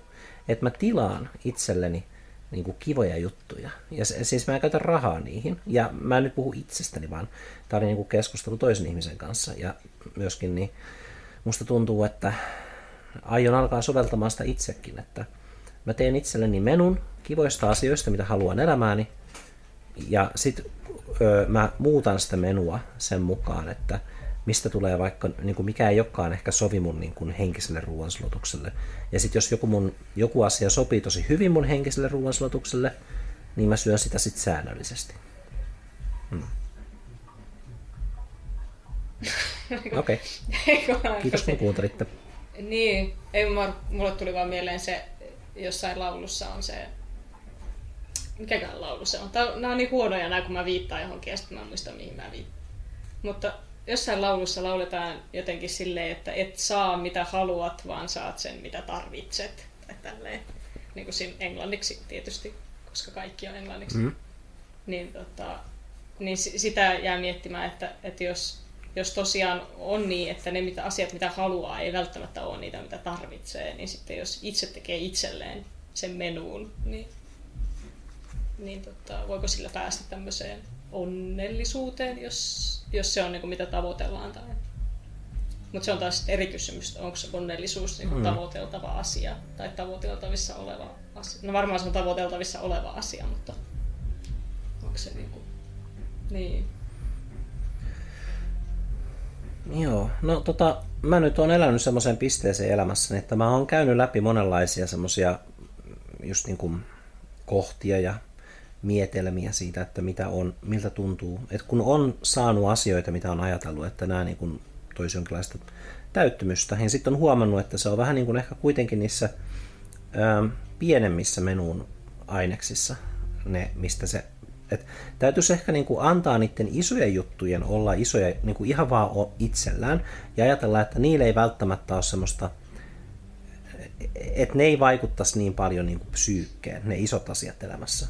Ja antaisi enemmänkin niin kuin niiden pienten asioiden vaikuttaa psyykkeeseen, koska niitä on helpompi valita. Niitä on helpompi niin kuin tilata menulta. Että mä otan nyt numero 37 ja 22, ja sitten se koko iso juttu, mitä sä et edes pysty tilaamaan, vaan se vaan tapahtuu niin kuin vuosien aikana, niin se ei ole se, mikä vaikuttaa sun onnellisuuteen. Käykö tämä järkeen? Mm, niin, siis eikö se ole se, että nauti elämän pienistä iloista, tai että eikö se ole niin kuin sama asia tavallaan? Niin kai. Tai se on hetkessä eläminen, tai tämä... Äh, Mä oon aina ajatellut tuon hetkessä semmoisen, että koska me vähän niin kuin kuljetaan ajan läpi, ja sitten se, että ne hetket tulee sieltä joka tapauksessa, ja sitten sä oot silleen, että no nyt on tää tämmöinen hetki, niin parempi varmaan nauttia siitä, kun taas, kun taas nämä menun asiat on semmoisia, että ne ei tulisi odottamalla, ja ne ei tulisi silleen kovin tota, silleen simppelisti, vaan ne on silleen niin kuin, sun pitää, sun pitää tehdä se ruoka ja järjestää ne raaka-aineet, mutta niiden kuitenkin pitää olla riittävän pieniä annoksia, että sen pystyy nauttimaan niin kuin tänään tai huomenna. Mutta eihän, se sil- mutta eihän se silloin toimi niin kuin menu ravintolassa, jossa itse valmistat sen ruoan. No se voi myös katsoa, että jos sulla on niin kuin sopiva tuttava piiri, että voitte niin kuin tarjota toisille niitä menuita. Niin. Et, et, et sä voit... Ravintolapäivä. joo, joo. On niin kuin henkinen ravintolapäivä, mutta se olisi joka päivä. Tai se olisi joka Tästä viikko. tullaan siihen, mikä oli viime jaksossakin, että Paavon pitää ehdottomasti kirjoittaa kirjan näistä analogioista. Henkinen ravintolapäivä kuulostaa kyllä. Mutta mä oon ihan tosissani. Mä uskon, että sen sopi, sopi, niin kun etsimällä sopivia ihmisiä ja sopivaa yhteisymmärrystä siitä, että mitä voi tarjota toisille, niin se on ehkä mahdollista. Ja tämä on just tämmöistä, että, että se ei ole vaan ajatuksen tasolla, vaan koska meillä kuitenkin on, niin kun, meillä on harrastuksia, just niin kuin kavereita, kenen kanssa tehdä juttuja, niin sitten tota, me, meidän täytyy vaan niin kuin paremmin just niin kuin silleen laatia sitä menua. Että se ei ole silleen, että okei, sattu tulemaan vastaan tyyppi, kenestä on kiva vaikka valokuvata. Niin sit, otetaan nyt sitten valokuvia ja sitten mennään sillä. Mutta sitten jos huomaa, että okei, no oikeastaan mä tykkään nimenomaan jostain spesifimmästä, niin sitten niinku sopii sen, että, että hei, mä saan ton spesifi jutun sulta, niin sä voit pyytää multa jonkun spesifi jutun, mikä tekee sut onnelliseksi. Että tommonen vähän niinku quid pro quo, Clarice. Mm-hmm. Ja siis se, tää, mä en tosiaan määrittele sitä sen tarkemmin, koska mä haluan, niin kuin, että se on semmoinen, että se jättää mahdollisimman paljon auki. Että se voi niin kuin, joka päivä sitä voi vähän niin kuin, miettiä uudestaan, että oliko tämä nyt hyvä mun ruoansulutukselle vai oliko tämä huono. Et, vähän niin kuin ruokavalionkin kanssa, että se niin kuin elää. Mm. Niin, niin, mutta toisaalta eikö se, niin, no joo. se niin kuin, Siis toi on ihan kiinnostava ajatus. ajatus. Mä mietin sitä täällä, mutta mä mietin sitä, että, onks, niinku, tai että mistä sitten tietää, että mikä on hyvää niinku, ruoansuotukselle ja mikä huono on. Niinku vaikka, vaikka tota, tai kyllähän jotkut ikävät kokemukset, en mä nyt koe silleen, että, että olen, olen kokenut tätä kipua, niin se tekee minut vahvemmaksi, tai, tai tälleen, mm. että taide, taide syntyy kivusta, tai tämmöistä. Mutta, mutta että joskus ne kivu, jotkut kivuliat kokemukset on niin kuin arvokkaita myös, tai semmoiset niin kuin, joista tulee paha olo ja ripuli. Tota. Nyt sä tota, esitit hyvän kysymyksen ja siihenkin minulla on metaforinen vastaus. Oletko kuullut sellaista kuin FODMAP, mitä lääkärit suosittelee joskus? Siis onko se joku ruokaympyrä vai onko tämä joku se on semmoinen, että sä, kuituja ei, kun se, ei se ei ole yksi juttu, vaan siinä on niin kuin valtava lista asioita, mitä sä et voi syödä. Koska joku näistä asioista aiheuttaa sulle oireita ehkä. Ja sit sä noudatat FODMAPia ja sun oireet, jos ne loppuu, sit sä tiedät, että No tä, mä nyt selitän sen väärin, mutta siis mä tiedän ihmisen läheisesti, kuka on FODMAPilla. Niin sit tota, ja mä voin selittää, että miten, miten se toimii tässä tapauksessa semmoisen testailun kautta. Eli oireet poistuivat, kun jätti pois nämä monta kymmentä ruoka-ainetta. Ja sitten hän on välillä kokeillut, että mitäs jos mä söisinkin nyt vähän herneitä. tuleeko sitten oireita? Tai entäs jos mä söisinkin nyt vähän leipää, tuleeko sitten oireita? Niin tämä henkinen FODMAP TM, niin se voisi toimia vähän samalla tavalla. Mutta mut ehkä, ehkä siinä pitäisi löytää just niinku välimaasto senkaan, niinku, että et jättää pois asiat ja sitten kokeilee niitä yksi kerrallaan. Että ehkä niinku, että jättää niinku puolet asioista pois ja keskittyy, keskittyy siihen toiseen puoleen ja hiomaan niitä ja spesifioimaan, että mitä tarvitsee. Ja sitten jos tuntuu, että joku niistä ei sovi, niin sitten vaihtelee vähän keskenään näitä. Saattaa myös olla, että mulla on ehkä niin, kuin niin monta kiinnostuksen aihetta, että mä joudun valitsemaan. Että kaikilla ei ehkä ole sitä ongelmaa, että joutuu valitsemaan kiinnostuksen aiheesta. Mä tulee, hmm. toi muistuttaa silleen semmoista niin vian määritystä, jos vaikka tietokoneella on joku ongelma, niin ensin Joo. pitää niin kuin ensin tietysti halutaan vaikka rajata se ongelma, että onko tämä niin kuin, uh, hardware vai software ongelma, että onko se niin kuin laitteistossa vai onko se ohjelmistossa. Ja sitten Joo. siitä voidaan sitten lähteä niin kuin purkamaan sitä edelleen pienempiä osia.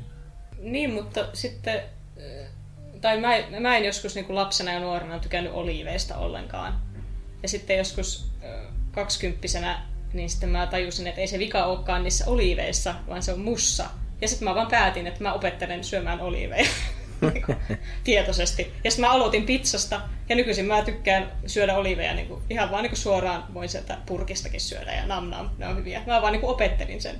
Mutta ei, ei se ollut mulle semmoinen, että se olisi niin kuin, että mä olisin voinut heti, heti todeta, että nämä oliivit on mulle hyvä juttu, vaan se oli niin kuin, että nämä oliivit on mulle paha juttu, mutta mä vaan päätin, että mä en mm. alan tykkäämään näistä oliveista, koska koska tota, mä vaan halusin tehdä niitä. Ei sillä ole myöskään mitään suurta merkitystä mun elämälle, että mä pidän nyt oliiveista. Joo, ja myös tota, meillähän on ystävä, joka no, kerran vuodessa tai kerran puolessa vuodessa sanoi, että anna yksi oliivi, niin mä katson tykkääkö mä niistä nyt. Sitten se syö yhden oliivin. En mä vieläkään tykkää näistä. Ja se, se on niin kuin sen tapa lähestyä siihen, että se ajattelee, että ehkä sen maku vaan niin kuin muuttuu omineen, mutta sä niin kuin päätit muuttaa sun makua. Joo, tietoisesti mä sitten söin niitä, oli vähän niin kuin punaviiniä. Se on taas vielä epäterveellisempää sitten tota, just parikymppisenä, niin mä aluksi tykännyt siitä. Mutta sitten me juotiin sangria kaverin kanssa ja sitten se niinku, että sit nyt se on ihan ok. ok tota, en juottu kovin usein, mutta, mutta tota, ei aiheuta semmoista, semmoista irvistystä. Puhut se, tuossa pätki, pätki niin paljon, että me, puhut se kahvista vai mistä puhuit? Viinistä, punaviinistä. Viinistä, okei, okay, okei. Okay, Mutta kahvi, kahvin kanssa on ehkä, no ei, kyllä mä, niin, lukiossa mä kyllä join jo kahvia joka aamu, mutta se, onkin, se on kyllä päihde se kahvi, että toisin kuin viini tietysti. mutta hmm. antiikin Kreikassa itse asiassa oli epäilyttävää, jos joku joi vettä eikä, eikä juonut viiniä, koska viini, viiniä pidettiin turvallisempana. Vedessä saattoi olla kaiken maailman vatsavaivoja aiheuttavia asioita. Hmm. Tämä mut, mut, vähän sivuraiteille. Ei se haittaa. Mä voisin vielä kyllä lisätä. Mä tosin tuon kopin tuosta Joonaksen tietokonejutusta. Ihan vähän sen vielä hioisin. Kun tota, tässä mun henkisessä FortMap-jutussa, ja mä palaan Joonas siihen tuohon tietokonejuttuun, tässä on vähän niin kuin semmoinen resurssien käytön ja ristiriitaisuuksien tasapainotuksesta kysymys. Niin mä näkisin, että sen sijaan, että etsitään vikaa tai katsotaan, että tämä ei sovi mulle, niin onkin just enemmän semmoista, että – just niin kuin parannetaan onnellisuuden tuntoa ja parannetaan sitä, mistä nauttii, niin tätä voisi ajatella niin kuin ylikellottamisena. Jos olette koskaan ylikellottanut, niin tiedät... Aa, taas mennään uusi analogia. Ei ole, ei joku... Mikä, mitä on ylikellottaminen? Mitä se on? Se on sitä, että saa tietokoneesta enemmän tehoja irti. Ja vaikka niin kuin se niin kuin onnen tunne elämässä ei ole tehokkuutta, mutta sitä voisi ajatella sillä, että jos sä lähdet kellottamaan tietokonetta, että se toimisi paremmin kuin normaalisti, niin sä kokeilet tehdä niin kuin jotain prosessorille ja vähän jotain muistille, ja sitten jos se niin kuin tulee ongelmatilanne, niin sitten sä niin kuin peruutat takaisin. Mutta et, et sä kuitenkin voit ylikellottaa tietokonetta aika helposti silleen vähän sen niin kuin asettamalla tehoja niin kuin eri paikkoihin uudella tavalla.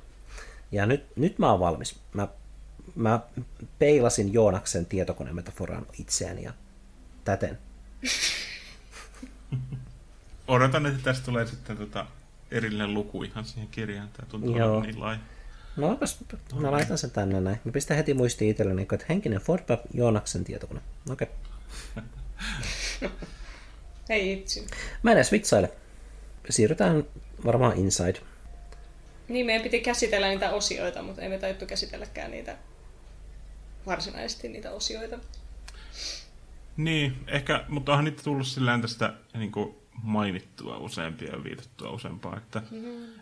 öö, koitan miettiä, että ehkä tässä vielä, mitä, mistä ei ole puhuttu, on se Welcome to the Internet-biisi, mikä varmaan on saanut eniten näkyvyyttä niin kuin ton, niin kuin YouTubessa ja silleen sosiaalisessa mediassa, koska se, on, se oli tavallaan se, jos ajatellaan, että komediaspesiaalilla voi olla sinkku, niin tämä on se Welcome to the Internet on Insidein sinkku, tota, ää, jossa siis ää, aika vahvasti Bo Burnham kritisoi ää, niin kuin internetin, tai sitä, että, että minkälainen voima internetillä on niin kuin ihmisiä kohtaan nykyään, ja, ja miten se internet, niin kuin ihmisten suhde internettiin on muuttunut tässä tota, vuosikymmenien aikana.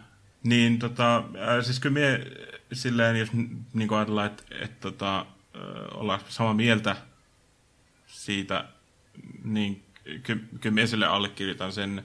Ehkä me, olla, sen verran nuori kuitenkin vielä, että me en ehkä ihan, me en, me en esimerkiksi niin muista ollenkaan internettiä 90-luvun lopulla, mihin Bo Burnham just viittaa tässä biisissä, että, että aiemmin asiat oli eri tavalla, että just ennen, ennen kuin tota,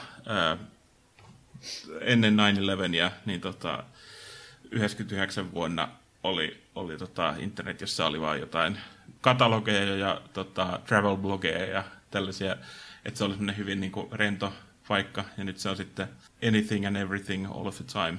Niin tota, on silleen niin kuin, joo, on samaa mieltä.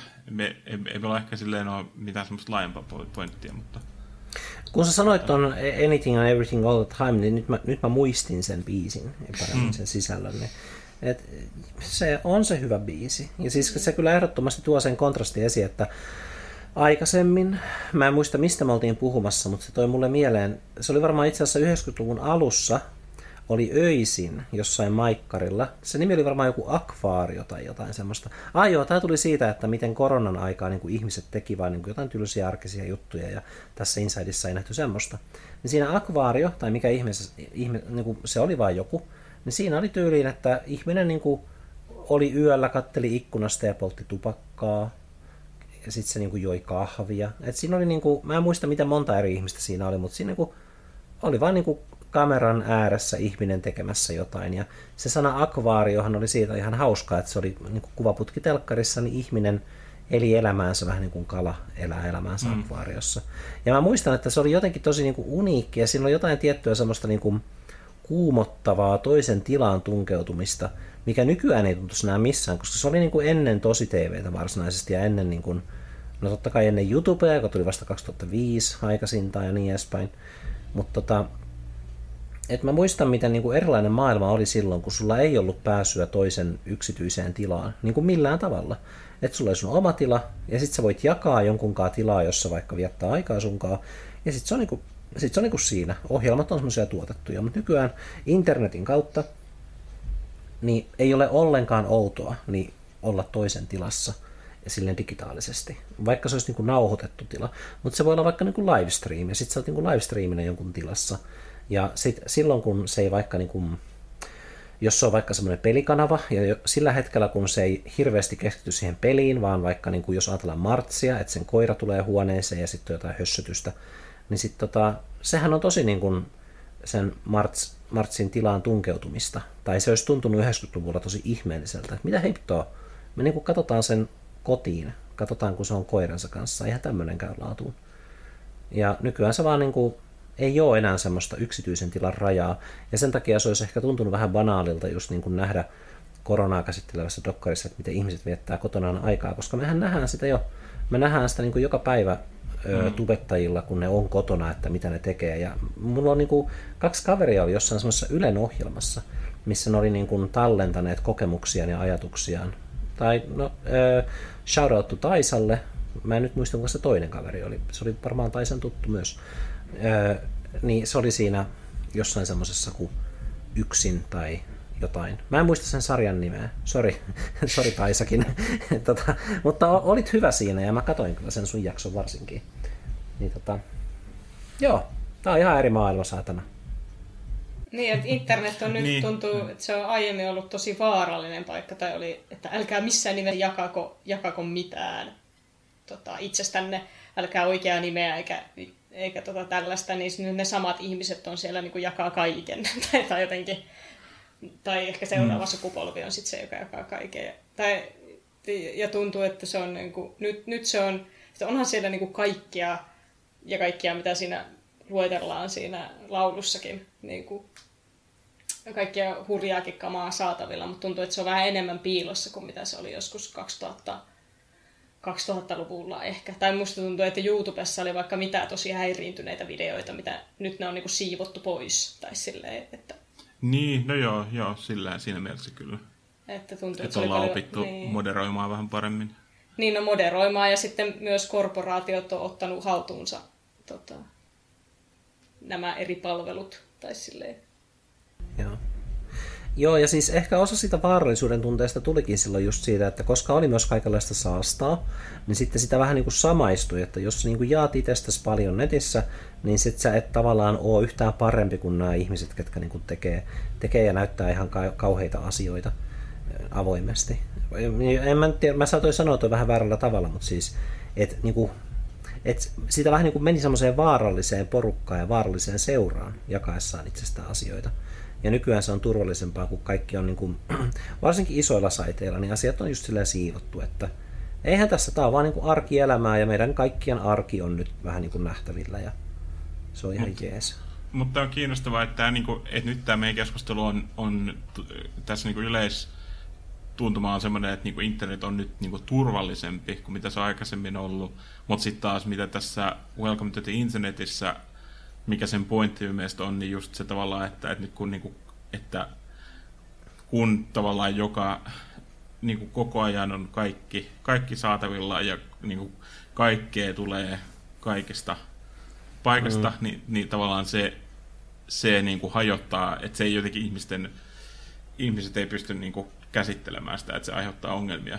Että, tota, mm. tota, että siinähän Bob laulaa, laulaa just, että äiti, että kun se puhuu niin, sehän, sehän puhuu siinä biisissä niin kuin tälleen, että, että, että sitten sinä tulit, ja sitten se puhuu, niin kuin, että se puhuu jostain niin kuin lapsesta, joka, joka tota, kasvoi tässä internet-aikana, ja, ja, tota, sitten silleen, että äiti, äiti antoi silleen iPadin, kun, kun sinä olit kaksi, ja, ja sitten se toimi niin kuin se oli suunniteltu toimimaan, ja, mm. ja nyt sitten ollaan, ja sitten sit, sit siinä tulee tämmöinen käänne tavallaan siihen, että miten, että, niinku, että, se on, että se on oikeastaan se, se internet ja se, että on annettu pääsy niin kuin semmoiseen paikkaan, mistä tulee kaikkia koko ajan, niin se on niin kuin hajottanut ihmiset jollain tavalla. Joo. Niin onhan se, siis siitä oli just oppimisen psykakurssilla, oli yhdellä luennolla siitä, että, että ei mitenkään joku yhdeksänvuotias Eemeli tota, voi millään vastustaa sitä, niitä jotain palveluita ja pelejä, joita on ollut tekemässä piilaaksossa jotkut jotkut tota, moniammatilliset tiimit, jotka koostuu kaiken maailman tota, psykologeista tai, ja, ja, niin kuin, tai siis niin kuin, nimenomaan niin kuin vaikka ke, mistä tota, eri alojen asiantuntijoista, jotka miettii, että kuinka koukutetaan niin kuin, mm. ihmiset käyttämään jotain tiettyjä palveluita. Että onhan se just se korporaatiopuoli siinä. Niin kuin, tai, niin, tai en tarkoittanut niin kuin sit, silleen, että, että ennen saattoi tulla vastaan niin kuin hurjia videoita nopeasti, niin ei tarkoittanut välttämättä, että se olisi silloin ollut vaarallisempi, koska sit nyt se on taas niin kuin nimenomaan korporaatioiden hallussa tai jotenkin. Niin. Nämä tosi monet, ja sitten siellä on just, just tämä, että, että sit vastakkain on tämä tää pieni, pieni Eemeli ja sitten on, on nämä tota, suuret korkeat talot täynnä, täynnä tota, jotain kymppitonnin kuukausiliksaa vetäviä ihmisiä, jotka, jotka niin kuin käyttää kaikki päivänsä siihen, että ne tekee tästä mahdollisimman addiktoivaa. Niin. Hmm. Onhan se epäeettistä. Ja onhan se niin kuin, jotenkin järkyttävää. Ja on se myös järkyttävää, mitä, mitä se on tehnyt itselle. Tai sille, että kyllä sitä, mitä Herran Jumala, mitä kaikkea sitä saiskaan aikaa, jos ei kuluttaisi, niin kuin, kuluttaisi aikaansa vaikka YouTubessa. Niin. niin kuin. No en tiedä. Siis, ähm, no, Mä, mulla oli ajatuksia aikaisemmin. Nyt kun sä sanoit ton, että mitä saisi aikaan, niin eikö me nyt ennenkin olla oltu niin kuin median kuluttajia? joo, me, joo. Ja siis ja... tämähän on tämmöinen yleinen keskustelu tai tämmöinen yleinen argumentti, että, että internet on tavallaan pilannut kaiken ja nyt kaikki heittäkää puhelimet pois ja nauttikaa vaan maailmasta. Ja sitten siihen niin vastineeksi on jotain kuvia jostain, että, kun, että joku on laittanut, että kattokaa nyt tämä, että kun kaikki, kaikki täällä bussissa tuijottaa vaan niin kuin kännykkäänsä ja kaikilla on naamat mm. silleen, loistaa sinistä valoa, niin sitten siihen on heitetty viereen, viereen kuva jostain 1900-luvun puolivälistä, missä kaikilla on vaan niin kuin sanomalehet siinä naamaneessa. Mm. Että tota, kyllä niin kuin sitä semmoista et ei, siinä mielessä ei, ei, ei että et se on helppo niin lähteä sille liiottelemaan sillä, että nyt jotenkin niin kuin, internet olisi vienyt kaiken ajan pois tai jotenkin, että aikaisemmin ei oltaisi käytetty mm. aikaa mihinkä turhaan. No, se, mihin mä ehkä olisin tarttunut, olisi se, niin että mitä, mitä on niin kuin tuottavuus, että mitä olisi saanut aikaa, jos ei olisi käyttänyt aikaa somessa ja muualla. Niin kuin, tiedän kyllä, että sulle ei Mari ole semmoista, että meidän täytyy, meidän täytyy tehdä töitä ja tuottaa koko aika, että sulle ei ole semmoista ajattelua, mutta sitten loppupeleissä niin sehän tota, etkö säkin varmaan ole saanut ihan hyviä aikaa? Niin kuin, ei, ei mä nyt halua kajota sun elämään tai kysyä liikaa, mutta että, tuntuuko susta oikeasti, että sä käytät niin paljon aikaa johonkin internet-asiaan, että sä et tukkaa niin kuin harrastaneeksi tai hoitaneeksi sun sosiaalisia suhteita tai muuta semmoista? Eh, ehkä. Tai niin kuin, ei. siis, no olipas henkilökohtainen kysymys. Niin. No vaan niin kuin, että, että tuntuuko toi susta, tulisi toi sun niin kuin omasta elämästä – ajatuksena vai tuntuuko, että toi vähän niin kuin pätee, niin kuin, käsitit sen, käsitit sen silleen niin kuin vähän kaikkia pikkasen koskettavana, että jos ei olisi netissä, niin sitten sit tekisi jotain parempaa ehkä. No varmaan sekä että ehkä. Siis kyllä mä vaihtaisin tota, joitain tunteja just semmoisesta selailusta joka, joka lähtee just siitä, että vähän selailen tässä, kun juon aamukahvia ja sitten se selailu, oho, tässä onkin kulunut aikaa, nyt pitää käydä hommiin. Niin kyllä mä sellaista, sellaisesta mm. tota, ottaisin mielelläni pois, pois tota, aikaa, että mä kävisin niin, niin hommiin silleen nopeammin. Et, et kyllä, Joo. Niin, kuin, ja e, niin mm. et kyllä mä mun mielestä käytän liikaa, liikaa aikaa teknologiaa. Kyllä mä silti saan aikaa, mutta mä väitän, että mä saisin enemmän aikaan, jos mä käyttäisin vähemmän teknologiaa. Niin, ja minkä vaihtaa mihin, koska siis mulla on myös ollut tota, että mä käyn lukemaan, ja siis kaikista mahdollisista asioista minä, Paavo, on jäänyt jumin Instastoreihin. Niin kuin en mä ennen, mä ajattelin, että ne storit on ihan turhia, kuka niitä lukee. Mutta sitten kun se on, se on semmoista kivaa niin kuin ajan, niin kuin aivot vaan niin kuin lepää silleen, lueskelee jonkun storia. Tai sitten jää jumi johonkin YouTube-videoihin just semmoisiin niin kuin, semmoisiin, että jostain aiheesta, niin kuin vaikka jonkun elokuvan arvostelu ja katsoa useamman. Ja mä kyllä heti vaihtaisin ne Sekiron pelaamiseen, jos vaan mahdollista. Että, että kyllä mä niin kuin luopuisin noista ja täytyy nyt hyvin hyvin tietoisesti keskittyä pelaamaan Sekiroa, jos meinaa lukea Instastoria. Toi on hyvä, että ottaa siihen tuommoisen niin kuin videopelin, kun taas jotkut näki sen, sen niin kuin ajahukkana. Tai silleen, että mitä sä nyt käytät niin, aikaa sen sekin just niin. Niin, niin. mutta siis mä, mä en koe Sekiroa ajanhukkana. Mä kyllä uskon, että se, se tulee häviämään varmaan Soulsille siinä, koska se ei ilmeisesti ole niin maaginen, mitä mä oon nähnyt, että siinä on aika paljon ihmisiä. Tota... Joo, no ehkä ei meidän tarvitse mennä, että voidaan puhua myöhemmin tästä. okei. Okay. Mutta siis se oli, se oli vähän semmoinen niin läppä, niin kuin, että minkä vaihtaa mihin. Mä vaihtasin jo Instastorit välittömästi Sekiron pelaamiseen, sillä siisti. Ja sitten jos joku sanoo, niin kuin, että ei sun pitäisi pelata Sekiroa ehkä kuitenkaan, niin sit se on vähän niin kuin mun oma asia. Mutta että, että jokainen tekee sen valinnan itse, että joillekin ne Instastorit on semmoinen, että se tuo semmoisen olon, että ei ole niin yksin vaikka joillekin. Et mä oon kuullut mm. niin kuin kahdelta ihmiseltä sitä, että, että somettaminen, se tuntuu välillä, niin kuin tulee semmoinen someähky ja niin kuin ikävä olla, mutta kun muuten on niin kuin yksinäinen olo, ja se yksinäisyyden tunne on niin kuin pahempi kuin se, että somettaa vähän liikaa. Ja mä kyllä ymmärrän näitäkin ihmisiä, että he tulevat sitten taas vähän toisesta suunnasta tähän some, someriippuvuuskeskusteluun. Kyllä, ja tota, onhan toi niin kuin, tuntuu monesti, että vaikka niin Twitteristä varsinkin puhutaan tosi negatiivisen sävyyn, myös on monesti miettinyt sitä, että onkohan, voikohan olla niin, että, että Twitter on niin erilainen niin sellaisille ihmisille, ehkä sosiaalinen media yleensäkin on niin erilainen niille ihmisille, jotka on tosi niin kuin, suosittuja, semmoisia, niin kuin, jo, joilla on niin kuin, silleen, voidaan niin kuin, oikeasti puhua silleen, että niillä on niin kuin, vaikutusvaltaa tota, laajaan yleisöön, niin tavallaan sitten niille nämä sosiaalisen median alustat näyttäytyy tosi, niin kuin, ne oikeasti aiheuttaa tosi paljon stressiä, mikä ei ole ollenkaan niin kuin, hankala kuvitella, että jos sulla on yli miljoona tai monta miljoonaa ihmistä, jotka niin seuraa jokaista sinun liikettä sosiaalisessa mediassa, että mitä, jokainen postaus, mistä se tykkää, että kaikki, kaikki ihan mikä sana, mikä sana, mitä kirjoitat, niin kaikki, kaikki aiheuttaa hirveän niin semmoisen aallon kaikkea reagointia.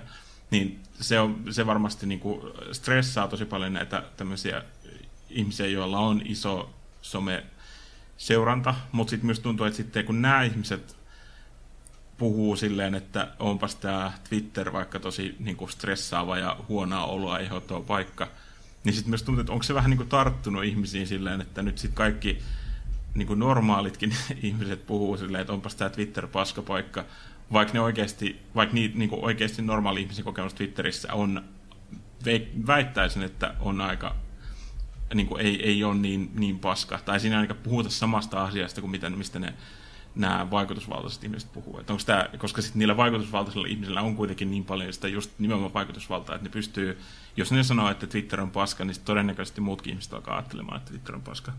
Mm. Tämä oli vain tämmöinen tangentti, tota, mitä on miettinyt paljon tästä tota, sosiaalisen median ää, huonoista puolista käytävästä keskustelusta, että kuinka paljon tämä vaikuttaa se, että kun influencerit puhuu siitä negatiivisella. Mm. Tuosta olisi hauska, mm. hauska jos muuttaisi tuon silleen niin kuin normaali kokemus elämästä on, että se ei ole ihan niin paskanlainen. Mut. No, mut hei, mekin äänitetään tätä nettiin. Joku saattaa olla riippuvainen näistä lötinöistä. Ja sitten se on surullinen, kun lötinä päättyy. Että onks, ollaanko me nyt sitten niinku vastuussa siitä, että lötinää, ei kun siis lätinää pitää tulla lisää aina vaan. Että ihmiset ei masennu. Niin, toihan on ihan joillekin, tota, et joillekin vaikka YouTube-videon tekijöille, että niillä on, me on kuullut paljon semmoista, että just, että ne niinku, niille kuuntelijat kirjoittaa, tai siis katsojat kirjoittaa pitkiä niinku viestejä, että tämä on auttanut myötä niin vaikeissa ajoissa. Tämmöinen, kun on ollut näitä videoita ja näitä on voinut aina katsoa ja se on ollut, niin kuin, mm. niistä on niin iso apu. Niin sitten sekin varmaan vielä lisää sitä. Toisaalta se, se on niin tosi varmasti niin tuntuu tosi hienolta palautteelta, merkitykselliseltä jutulta, että on voinut niin kuin, auttaa omalla työllään muita. Mutta sitten se, että kyllähän sekin lisää sitä omaa stressiä siitä, että sitten tota, nyt jos sit vaikka haluaisikin vaikka pitää lomaa, niin sitten siinä niin on tietoinen siitä, että nyt sitten jättää jonkun ihmisen ilman kontenttia. Ja yhä niin ainoa, ainoa semmoinen pelityyppi, tämä, tai siis pelaaja, joka tämä on seurannut yhtä enemmän, oli Marts, tai siis että mä oon katsonut enemmän. Ja sehän sai tosi paljon semmoista palautetta, mutta se on toisaalta niin mä ymmärrän kyllä, koska se on vähän semmoinen persoona, että se niin kuin on aika, aika lämminhenkinen ja sitten tota, että se kommuni- kommunikoi niiden katsojensa kanssa jonkin verran ja on niin kuin empaattinen. Et se on että vähän niin kuin, jos olet empaattinen tyyppi ja julkisuudessa, niin sit sä oot itse vastuussa siitä, että kun luo sellaisen yhteyden noihin katsojinsa ja, tai kuulijoihinsa. Et tota, kyllähän se, että sen pitää ehkä vähän olla kaksisuuntainen kuitenkin. kaksisuuntainen. Mitä se tarkoittaa, itse, niin kuin, että olla, olla itse vastuussa? Sille, että jos niin kuin luo semmoisen, niin kuin, että et, et vastaa vaikka just noihin, noihin, noihin YouTuben kommentteihin ja niin kuin reagoi asioihin ja huoliin ja kyselyihin, mm. vai onko sitten vaan semmoinen, että, niin kuin, että laittaa sitä sisältöä ja sitten jos tulee jotain semmoista kommenttia, niin kuin, että, että oot korvaamaton, että älä lopeta työskentelyä, niin mm. sitten ö, on vaan niin kuin reagoimatta niihin ja olettaa, että mä nyt teen tätä, ja jos mä lopetan, niin sitten mä lopetan. Mm. Et ehkä se olisi semmoinen, jos kerran tuottaa sisältöä, niin ehkä sen kannattaa sitten niinku No en mä tietenkään kyllä halua väheksyä ihmisiä, jotka antaa muutakin kuin sitä sisältöä, että antaa just merkitystä ja empatiaa. Vaikka sitten ei tuntiskaan niitä, niitä kuulijoitaan, niin onhan se kaikki. No, niin. Niin, Kyllä ihmisten pitää saada lopettaa sisällön tuottaminen. Niin, siis totta kai. Ja kyllähän se nyt on, jos ne on, varsinkin jos on aikuisia ihmisiä, ne kuulijat ja katsojat, niin onhan myös itse vastuussa siitä, että okei, no jos tämä on mun elämän tärkeä asia, tämä, tämä tota, just tämä joku tietty tubettaja vaikka, tai sen, sen tekemä sisältö, niin sitten koittaa pitää huoli, että ettei käy sitten niin, että elämä romahtaa, kun tämä sisältö lakkaa. Mm. Lakkaa, mm. eihän ne voi olla vastuussa niin kuin, niin kuin semmoisista asioista tai niin, joidenkin tuntemattomien ihmisten tota, mahdollisesta reaktiosta siihen, että jos päättää lopettaa jonkun uran tai semmoisen. Mm. Mm. Niin, ja tuohon vielä liittyy semmoinen, äh, semmoinen niin ilmiö, jo, jota, josta puhutaan niin parasosiaalisena äh, ihmissuhteena, mikä on just silleen, mikä syntyy monesti, ja se on ehkä nyt noussut silleen pinnalle just internet-aikana, kun on näitä tämmöisiä tota, vaikka videon tekijöitä, jotka sitten niin kuin, muodost, niille muodostuu tavallaan niin kuin läheinen suhde, tavallaan läheinen suhde siihen niin kuin sen yleisön ja sitten sen videon tekijän välillä, mutta se on kuitenkin vaan niin kuin yksisuuntainen, että, että se videon tekijä ei tunne yleisöään, niin kuin niitä yksittäisiä ihmisiä, mutta sitten se yleisön yksittäiset ihmiset tuntee sen videon tekijän tosi hyvin, varsinkin jos se on niin ollut monta, monta vuotta vaikka kuunnellut, kun joku puhuu ja joku tekee videoita, niin siinähän niin kuin väistämättä tavallaan siinä tulee sellainen olo, että niin kuin ikään kuin tuntisi sen videon tekijän tosi hyvin, mutta sitten se todellisuus ei oikeasti, se ei niin kuin kohtaa ollenkaan. Ja siinä sitten tulee tämmöisiä, lieveilmiöitä, että sitten on jotkut, on tosiaan, että niille on joku tommonen videon tekijä vaikka tosi tärkeä, ja sitten se, sit se jopa niin kuin menee silleen, että sitten sit kun ne kohtaa jossain, sitten saatetaan niin kuin käyttäytyä ikään kuin, ikään kuin oltaisiin kavereita, vaikka ei se tietenkään se tilanne oikeasti ole semmoinen. Että siinä on se just se niin kuin illuusio siitä niin kuin ystävyydestä, mikä syntyy, mikä sitten heti tietysti murtuu, kun sitten niin kuin huomataan se, että okei, tämä on ollut täysin yksipuolista. Ja se voi olla tosi rankkaa sekä sille, sille yleisön jäsenelle, jos se on jos se on luonut tämmöisen yksipuolisen ystävyyssuhteen, ja sitten toisaalta se voi olla tosi rankkaa myös sille videon tekijälle, jos se sitten aiheuttaa niin epämiellyttäviä kohtaamisia vaikka yksityiselämässä. Mm-hmm. Että joku tulee tyyli vaikka ovelle koputtamaan, että hei, tota, lähdetäänkö kaljalle. niin se, se on tosi, tosi häiritsevää ja tota, tosi niin vaarallistakin. Niin, niinhän Holmalla, Holmallehän joku oli laittanut, olikohan se laittanut niin kuin myös kysymyksen, johon se vastasi siinä siinä Auto Antti-podcastissa. Mutta se oli laittanut myös, että kävin juuri New Yorkissa ja minulle tuli siellä kaduilla kävellessäni mieleen, että Antti Holmahan asuu täällä mm. ja lähtisikö hän kahville. Niin sitten se vastasi siinä, että no en olisi kyllä lähtenyt. Mm. Niin. Joo, ja siis mäkin muistan ton kohan. Joo. Se oli kyllä hyvin kuvaavaa. Mutta sitten se on kyllä, äh, enpä tiedä, tämmöiset tyypit, ketkä ajattelee, että ne on kaikkien kavereita, niin ne varmaan niinku, ihan yhtä hyvin ne olisi sen, että hetkonen, Maria Arnipello, sehän olikin, ja mä siis tämän podcastin kautta ajattelen vaan, niin kuin, että, että se niin kuin, ihan yhtä hyvin se olisi saattanut niin kuin, muistaa, että sä oot ihan hyvä tyyppi, onko pistän sille viestin, kun se on kerran niin. Pariisissa. Ehkä, emme, emme kuitenkaan usko siihen, kyllä me uskon, että siinä on ihan oikein, että se, tämä tämmöinen parasosiaalinen ihmissuhde on ihan niin kuin oikea ilmiö, että tavallaan oikeasti ihmisille muodostuu semmoinen, että kun ne on just vaikka niin kuin monta vuotta kuunnellut jonkun videon tekijän puhetta, niin siinä, siinä muodostuu sellainen kokemus siitä. Mutta se vaan pitää niinku muistaa, se pitää tiedostaa, että, että se ei, siinä ei oikeasti ole mitään ihmissuhdetta, vaan se on täysin yksipuolinen juttu. Niin, eiköhän joo, se... Ja siinä on siis myös... Tässä... A, niin, kuin, niin, niin. Oliko sulla Mari joku juttu? Mulla on hyvä juttu. No mullakin on hyvä juttu. ei. Ja niin, ei siis mulle tuli vaan mieleen, että, että eiköhän kaikki ole oppinut joskus 13-vuotiaana, kun ne on yksipuolisesti ihastunut jonkun oppinut sen mahdollisesti. Sano uudestaan pätki. Voi ei, voi ei. Niin, että äh, niin eiköhän moni on oppinut joskus 13-vuotiaana tai teini-ikäisenä sen, että jos on ihastunut johonkuhun, niin sen, että ilmiön, että se ei välttämättä ole todellinen ihmissuhde sitten toisen mielestä. Niin. Mm. Että se on, sehän se vasta murskaava onkin, mutta se on tota, se kasvattaa. Mm. Mutta tota, mun pitää painaa OK-nappia, kun sun telkkari menee mennä pois päältä. Niin.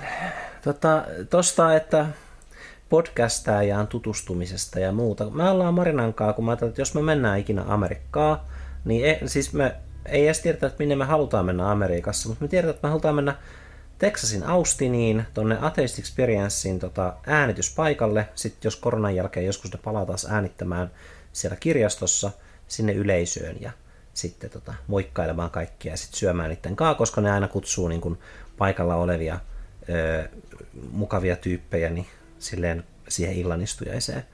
Se on niin kuin jäänyt perinteeksi siitä, koska se oli kaapeli-TV-ohjelma alun perin ja sitten tarkoituksena oli tavata paikallisia, mutta nykyään sinne menee niin kuin ympäri maailman, saattaa mennä sinne niin kuin yleisöön ihmisiä ja sitten syödä niiden kanssa ja muuta tämmöistä. Mm. Niin toi on semmoinen, mikä on tuntunut tosi mukavalta ajatukselta, että sitten joskus kun mennään Amerikkaan, kun on kuitenkin niin vuodesta 2007 kuunnellut sitä podcastia, ja sitten Marinakin on kuunnellut sitä silleen semisäännöllisesti tosi kauan, ja sitten aina kun, jos ollaan niin kun oltu jossain ajamassa läpi yön, niin sitten me ollaan kuunneltu niin kun niitä jaksoja, ja sitten mä oon saanut päivitellä sille, jos Marina on vaikka kysynyt, että voi ei, miksi, missä sen, missä tota tämän tyypin aviomies on? Siis, siinä on semmoinen äh, Dan, Dan-niminen homomies, ja sitten sillä oli tosi rakas aviomies, ja sitten kun mä olin, että voi ei, no se sai kuule syövä ja kuoli se sen puoliso, ja Marina niin kuin, että voi ei, se oli niin kiva.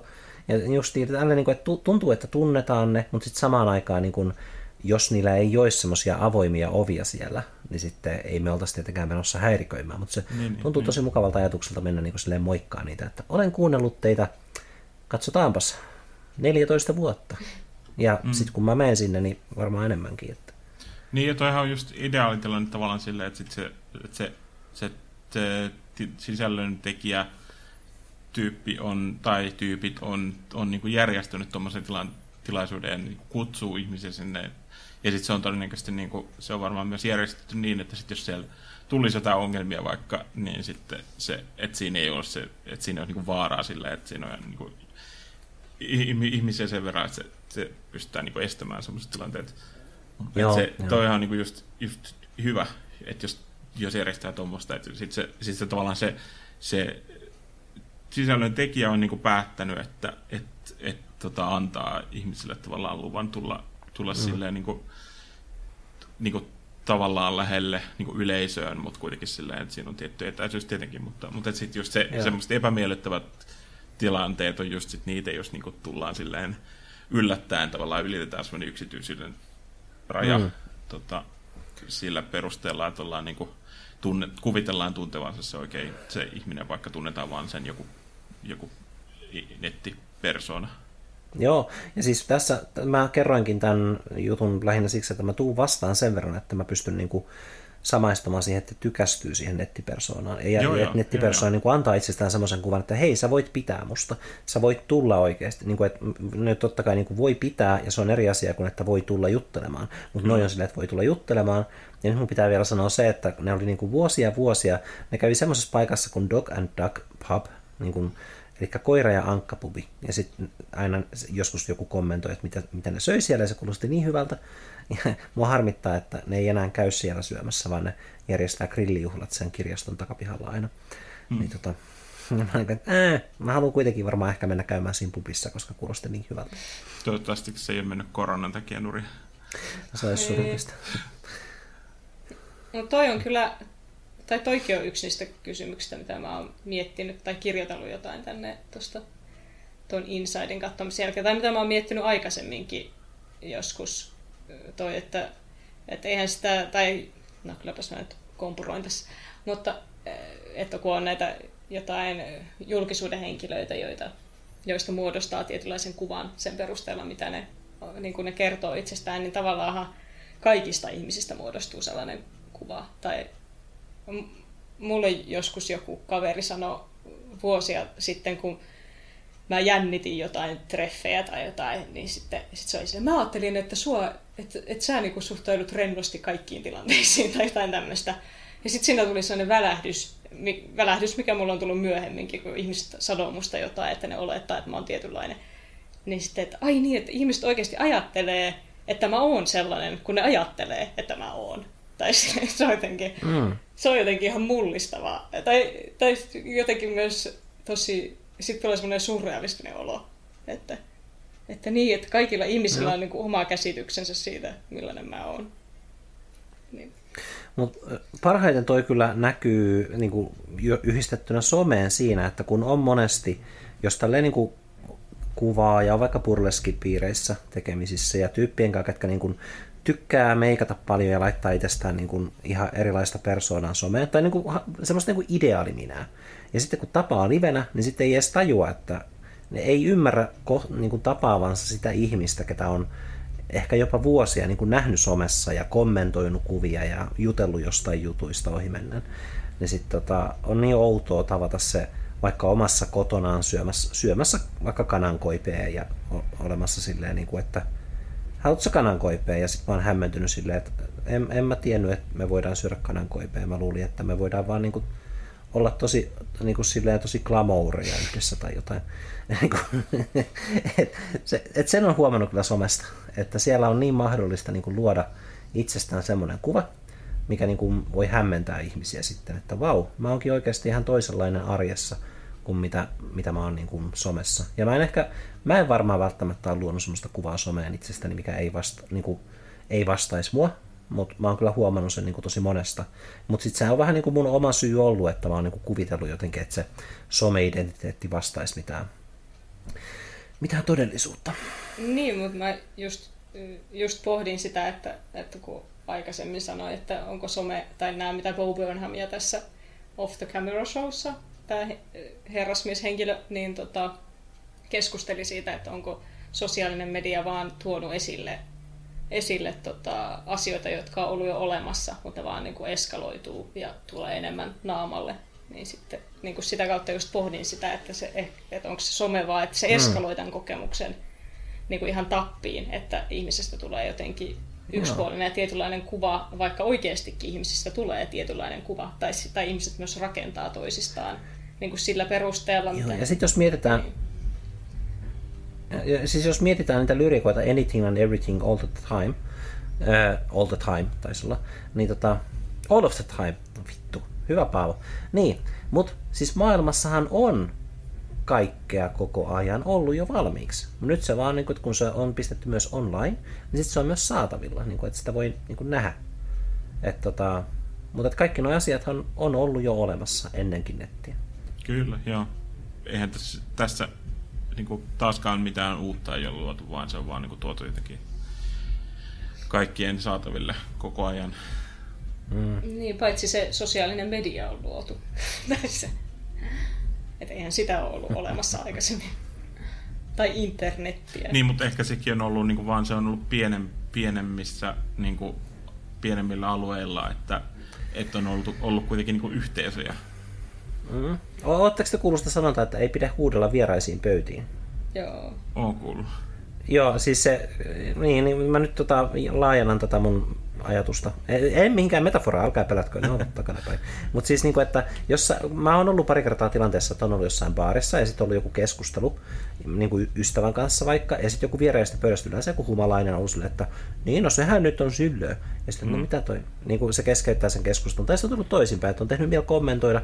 Itse en onneksi ole kommentoinut niin kuin vieraaseen pöytään, mutta siis toi, se, että kommentoi toisen tilapäivitykseen, mikä ei ole suunnattu sulle ja niin edespäin varsinaisesti, että sä vaan niin satut kuulemaan sen tilapäivityksen tai näkemään sen, niin sekin oli jo olemassa, mutta se oli hyvin paikallista. Että se oli vain niin silloin tällöin vähän sen, ja sun piti mennä erikseen jonne baariin, että ne muut ihmiset on läsnä. Mutta sitten somessa niin niitä juoppoja on joka paikassa. Juoppoja joka paikassa. Mm. Työt on harrastuksia ja mitä kaikkia tässä on tullut. Sivupolku ja aforismit. Mm. Joku voisi joskus kuunnella nämä kaikki, kaikki läpi, luo ja paratkoa ja ottaa ylös kaikki hyvät ideat ja tehdä siitä sitten kirjan. Kyllähän siis, kun riittävän kauan ihmiset hölisee, niin hyviä ideoita oikeasti riittää julkaisuun asti. Vaikka olisi kyse mistä. Onhan siis kaikenlaista lasten suusta kuultua kirjoja tehtyjä, Kalevauva ja kaikkea tämmöistä. Niin. Mm. Helposti voisi olla niin kuin filosofian oppikirja sivupolkujen mukaan. Toivottavasti ei. Joo. Jälleen luo ja paratkoon. Öö, halutaanko loppuun vielä en muista olla aikaisemmin tehnyt näin missään tämmöisissä teemajaksoissa, mutta halutaanko antaa jotkut arvosanat tälle, niin vaikka...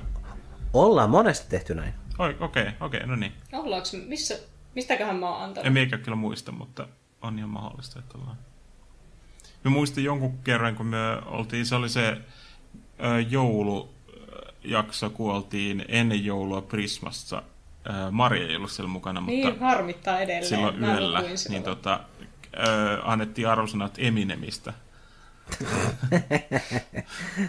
rap God, rap God. Sen mä muistan. Se oli yksi mun noloimpia hetkiä, kun mä hetkellisesti ajattelin, että Eminem on aika hyvä. Mutta Eminem... Mut vaan, sen, vaan koska mä olin just... Eminem on mun mielestä ihan hyvä, mutta tää on ehkä eri keskustelu niin, joo, siis oishan se hyvä, jos mä kuuntelisin sitä varmaan, mutta kun mä en kuuntele, mm. niin sit silloin mä olin kuullut yhden biisin siltä, ja mä olin niin kuin silleen, että tämähän on aika hyvä biisi. Ja sit, sit Joonas oli silleen, niin kuin, että no, se on niin kuin 3 kautta 5 biisi varmaan kuitenkin. Mä vieläkin muistan, että se oli sulle 3 kautta 5. Mä olin niin kuin, että no niin kai sitten, koska enhän mä mitään tiedä. Niin, mä mielestä... vaan kuulin tämän niin. yhden biisin. Eikö me, niin. muistaakseni me arvosteltiin niinku ihan Eminem niinku artistina, että miten hyvä Eminem on. Ja minä muistaakseni annoin sille 6 kautta 10. Okei, mutta eikö se ole aika vaikeaa? Okay. Silloin on kuitenkin ollut niin paljon eri vaiheita, että onko se niin kuin, no joo, vai onko sillä... Mm. Mutta se oli hauska. Pätkii niin pahasti, että ei oikein saa selvää. Kyllä mä sain selvää. On sillä ollut eri vaiheita. Että vaikeahan sitä on kyllä arvostella silleen. Mutta ehkä Joonas tosiaan tasapainotti kaikki ne eri vaiheet. Ja... Joo, joo silleen akateemisesti oikein niin kuin, tota, kävin kaikki mielessäni läpi. Annan, annoin, ei, se oli ehkä enemmän vaan semmoinen tota, fiilispohjainen arvosana, mutta mielelleen antaisin 6 10. Ja. ja siis mullakin se arvostelupohja, että mä mietin Eminemin naamaa, ja sitten mä mietin, että mitä mieltä mä oon sen naamasta. Ei silleen niin kuin mistään ulkonäköisyystä, vaan niin kuin, että koska mä yhdistän sen naaman sen musiikkiin, mä sanoin, että joo, okei. Okay. Okei. Okay. Mm. Niin kuin, että jos se soi radiossa, niin en mä sitä heti käännä pois. Paitsi, että sitten mä käännän sen hetken päästä. Mä ajattelin, että käännän sen isommalle. no pitkaakkoon. Nupit kaakkoon silleen niin kuin puoleksi minuuttia ja sitten, okei, okay, mulle riitti. Mulla on niin paljon nostalgisia muistoja, tota, kun mä oon kuunnellut kaverien kanssa Eminemiä silloin 12-vuotiaana, niin mä kyllä varmaan antaisin siltä pohjalta se mun fiilispohjaisen arvosana. Mikä on jotenkin hauskaa, että mm. mä äh, Helsingissä kävellessäni mä vastaan käveli jotkut ehkä just noissa, olisiko ne ollut 14-vuotiaita tyttöjä, ja ne luukutti jotain The Real Slim Shadyä puhelimesta tota, samalla, kun ne käveli sit muuhin, ja sitten tuli semmoinen, että tota, ajat ei muutu, mm. kun itse tota, kuuntelin just sen ikäisenä varmaan sitä samaa biisiä jonkun tota, kaverin kanssa. Wow. Mulla oli ehkä Offspringista semmoinen, että mä kuuntelin sitä teininä. Se oli varmaan niinku, ja sitten toi Green Day. Mutta Green Day! Green Day Dugi on oikein. Oh, Green Day Green oli Day kova oli eka kasetti, minkä mä ostin. Joo. Ja, ja, mutta siis juttu on siinä, että sitten jossain vaiheessa, kun tota, mä niinku sain käsityksen, että onko Offspring oikeasti huonoa musiikkia, ja sitten mä en kyllä enää siinä vaiheessa kuunnellut Offspringia. Ja sitten myöhemmin, kun mä kuuntelin taas Offspringia, niin sitten se herätti musta tuntemuksia, ja mä mietin, että onko tää huonoa musiikkia, mutta mulla on kivaa, mitähän nyt. Et en mä kyllä sitten silleen niinku kuunnellut sitä enää, mutta se on se nostalgia-arvo on kyllä aika kova. Se on, se on aika kova, joo. Green Day, oli, Green Day olisi esiintynyt ilman koronaa. Green Day olisi esiintynyt Helsingissä mun syntymäpäivänä. Mutta oh, koronan takia se peruttiin. Mutta se olisi ollut eeppistä tota, nostalgia-vyörytystä mennä sinne keikalle. Mm. Että. Öö, mä, Insight saa multa öö, negatiivisen kolme plus Öö, plus, oota hetkonen, seitsemän. Ei, negatiivinen kolme plus viisi. Aika vähän siis. Okay. Negatiivinen kolme plus viisi. Kakkosen. Eli kaksi kautta kymmenen. Joo, se saa kakkosen, joo. Eli, mutta siis sanot sen asteikko ollenkaan vai jätät sen tarkoituksella sen auki?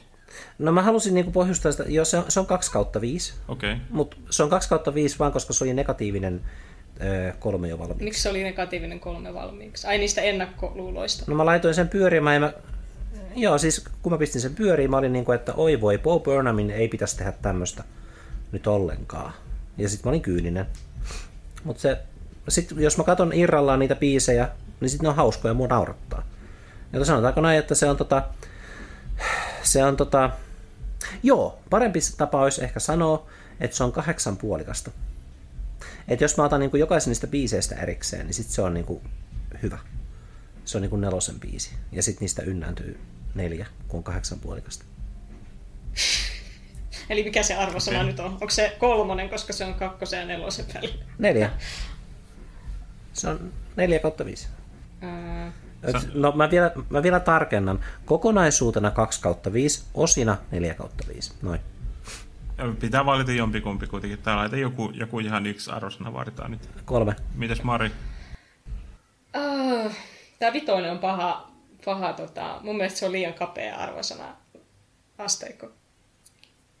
Tota, ehkä mä voisin... jos, saa antaa, jos saa antaa puolikkaita. Puol... Ne vähän helpottaa asiaa, joo. Öö, mä tiedän, kyllä muakin, vaikka mä siis ehdin jo sanoa, että se White Woman's Instagram on mun mielestä huonoin biisi, niin kyllä mä siinäkin nauroin, kun mä katoin sen ja kuuntelin. Että, että ei tullut ihan liian niin kuin väärä käsitys mm, tästä mun kokemuksesta. Öö, ehkä, kyllä mä ehkä neljä miinus. Mä nyt ohitin nämä puolet, mä lisäsin sinne vielä. Eli 0,75 on nyt se tarkkuus. no. Tai 0,25, niin. No. Uh, no, kyllä minä tota, annan sille ihan tota, neljä kautta viisi ilman mitään tota, desimaalia. Kyllä mielestä se, ei se, ei se mikään täydellinen ollut, mutta tota, tykkäsin ja nyt tota, varsinkin kun katsoin sen Make Happyn siihen jälkeen, niin tota, se jotenkin mm, sai mut tajuamaan, että miten paljon toi on kuitenkin erilainen kuin semmoinen peruskomediaspesiaali, että tota, öö, kyllä minä niin jotenkin arvostan tätä niin teoksena jotenkin silleen, mielestäni se nousee tavallaan semmoisen komediaspesiaalin yläpuolelle, öö, koska se on, siinä on niin kuin tarkka konsepti ja se on tehty niin kuin, öö, niin, minun mielestä oikein onnistunut teos. 4 kautta 5. Alright. No, eli voimme suositella sitä, koska menimme kaikki yli sen puolen välin.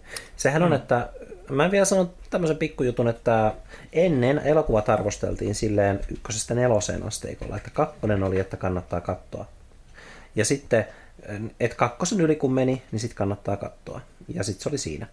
Ja sitten sit mentiin niin kuin nollasta viiteen ja nollasta kymppiin niin kuin mutta se virallinen oli aika pitkää vissiin kriitikoilla nollasta neljään. Aivan, ei, okay. joo, ei sitten sen enempää. Oh, no, ihan siis kiinnostavaa. Mie, mie koskaan, että se on ollut joku ihan niin standardi tavallaan, kun on Joo, se on silleen, että kakkonen on silleen, että me katsoo elokuva, se on ihan ok. Mutta ny- nykyään sitten, kun se on nollasta viiteen, niin kolmonen on se, että me katsoo elokuva. Mutta sitten tota, se on vähän hämyä, koska kolmonen on kuitenkin enemmän kuin puolet. Niin sit, mä muistan vielä sen ajan, kun tota Film Chunk podcastissa ne neuvotteli siitä, että pitäisikö mennä siirtyä nelos, nelosasteikosta vitosasteikkoon. Ja sitten vähän aikaa, niin kuin, aika monta kuukautta, ehkä melkein vuoden, ne oli että pitäisikö sitten kuin kaikki muutkin. Ja sitten lopulta ne siirtyi vitosasteikkoon. Ja mä mu- se vaan nyt on niin. Että se käy järkeen, koska siis mitä se asteikko kertoo? Jos se on puolessa välissä, niin sitten se on, että voihan sen katsoa. Ja nyt me kollektiivisesti kaikki kolme sanottiin, että joo, kato vaan tää. Mm just tsekkasin IMDBstä 8,8 kautta 10. Eli No IMDB on kyllä... äänikin.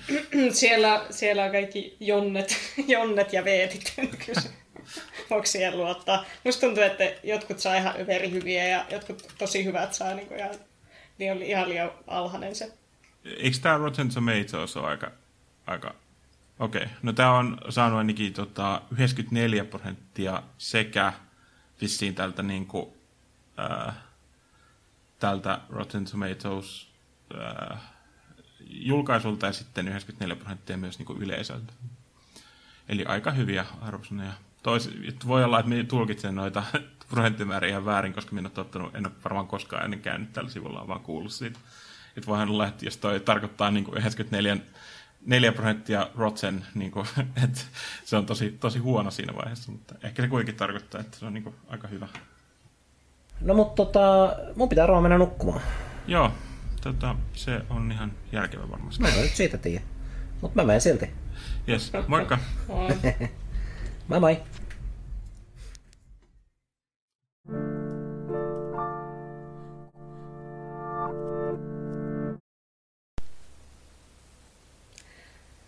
tulevaisuuden Mari tässä päivää. Tänään aiheenamme on, kuinka Bo Burnhamin Inside oikeastaan tulevaisuuden Marin mielestä ansaitsisi neljä pistettä viidestä, ellei jopa neljä plus. Tiedoite päättyy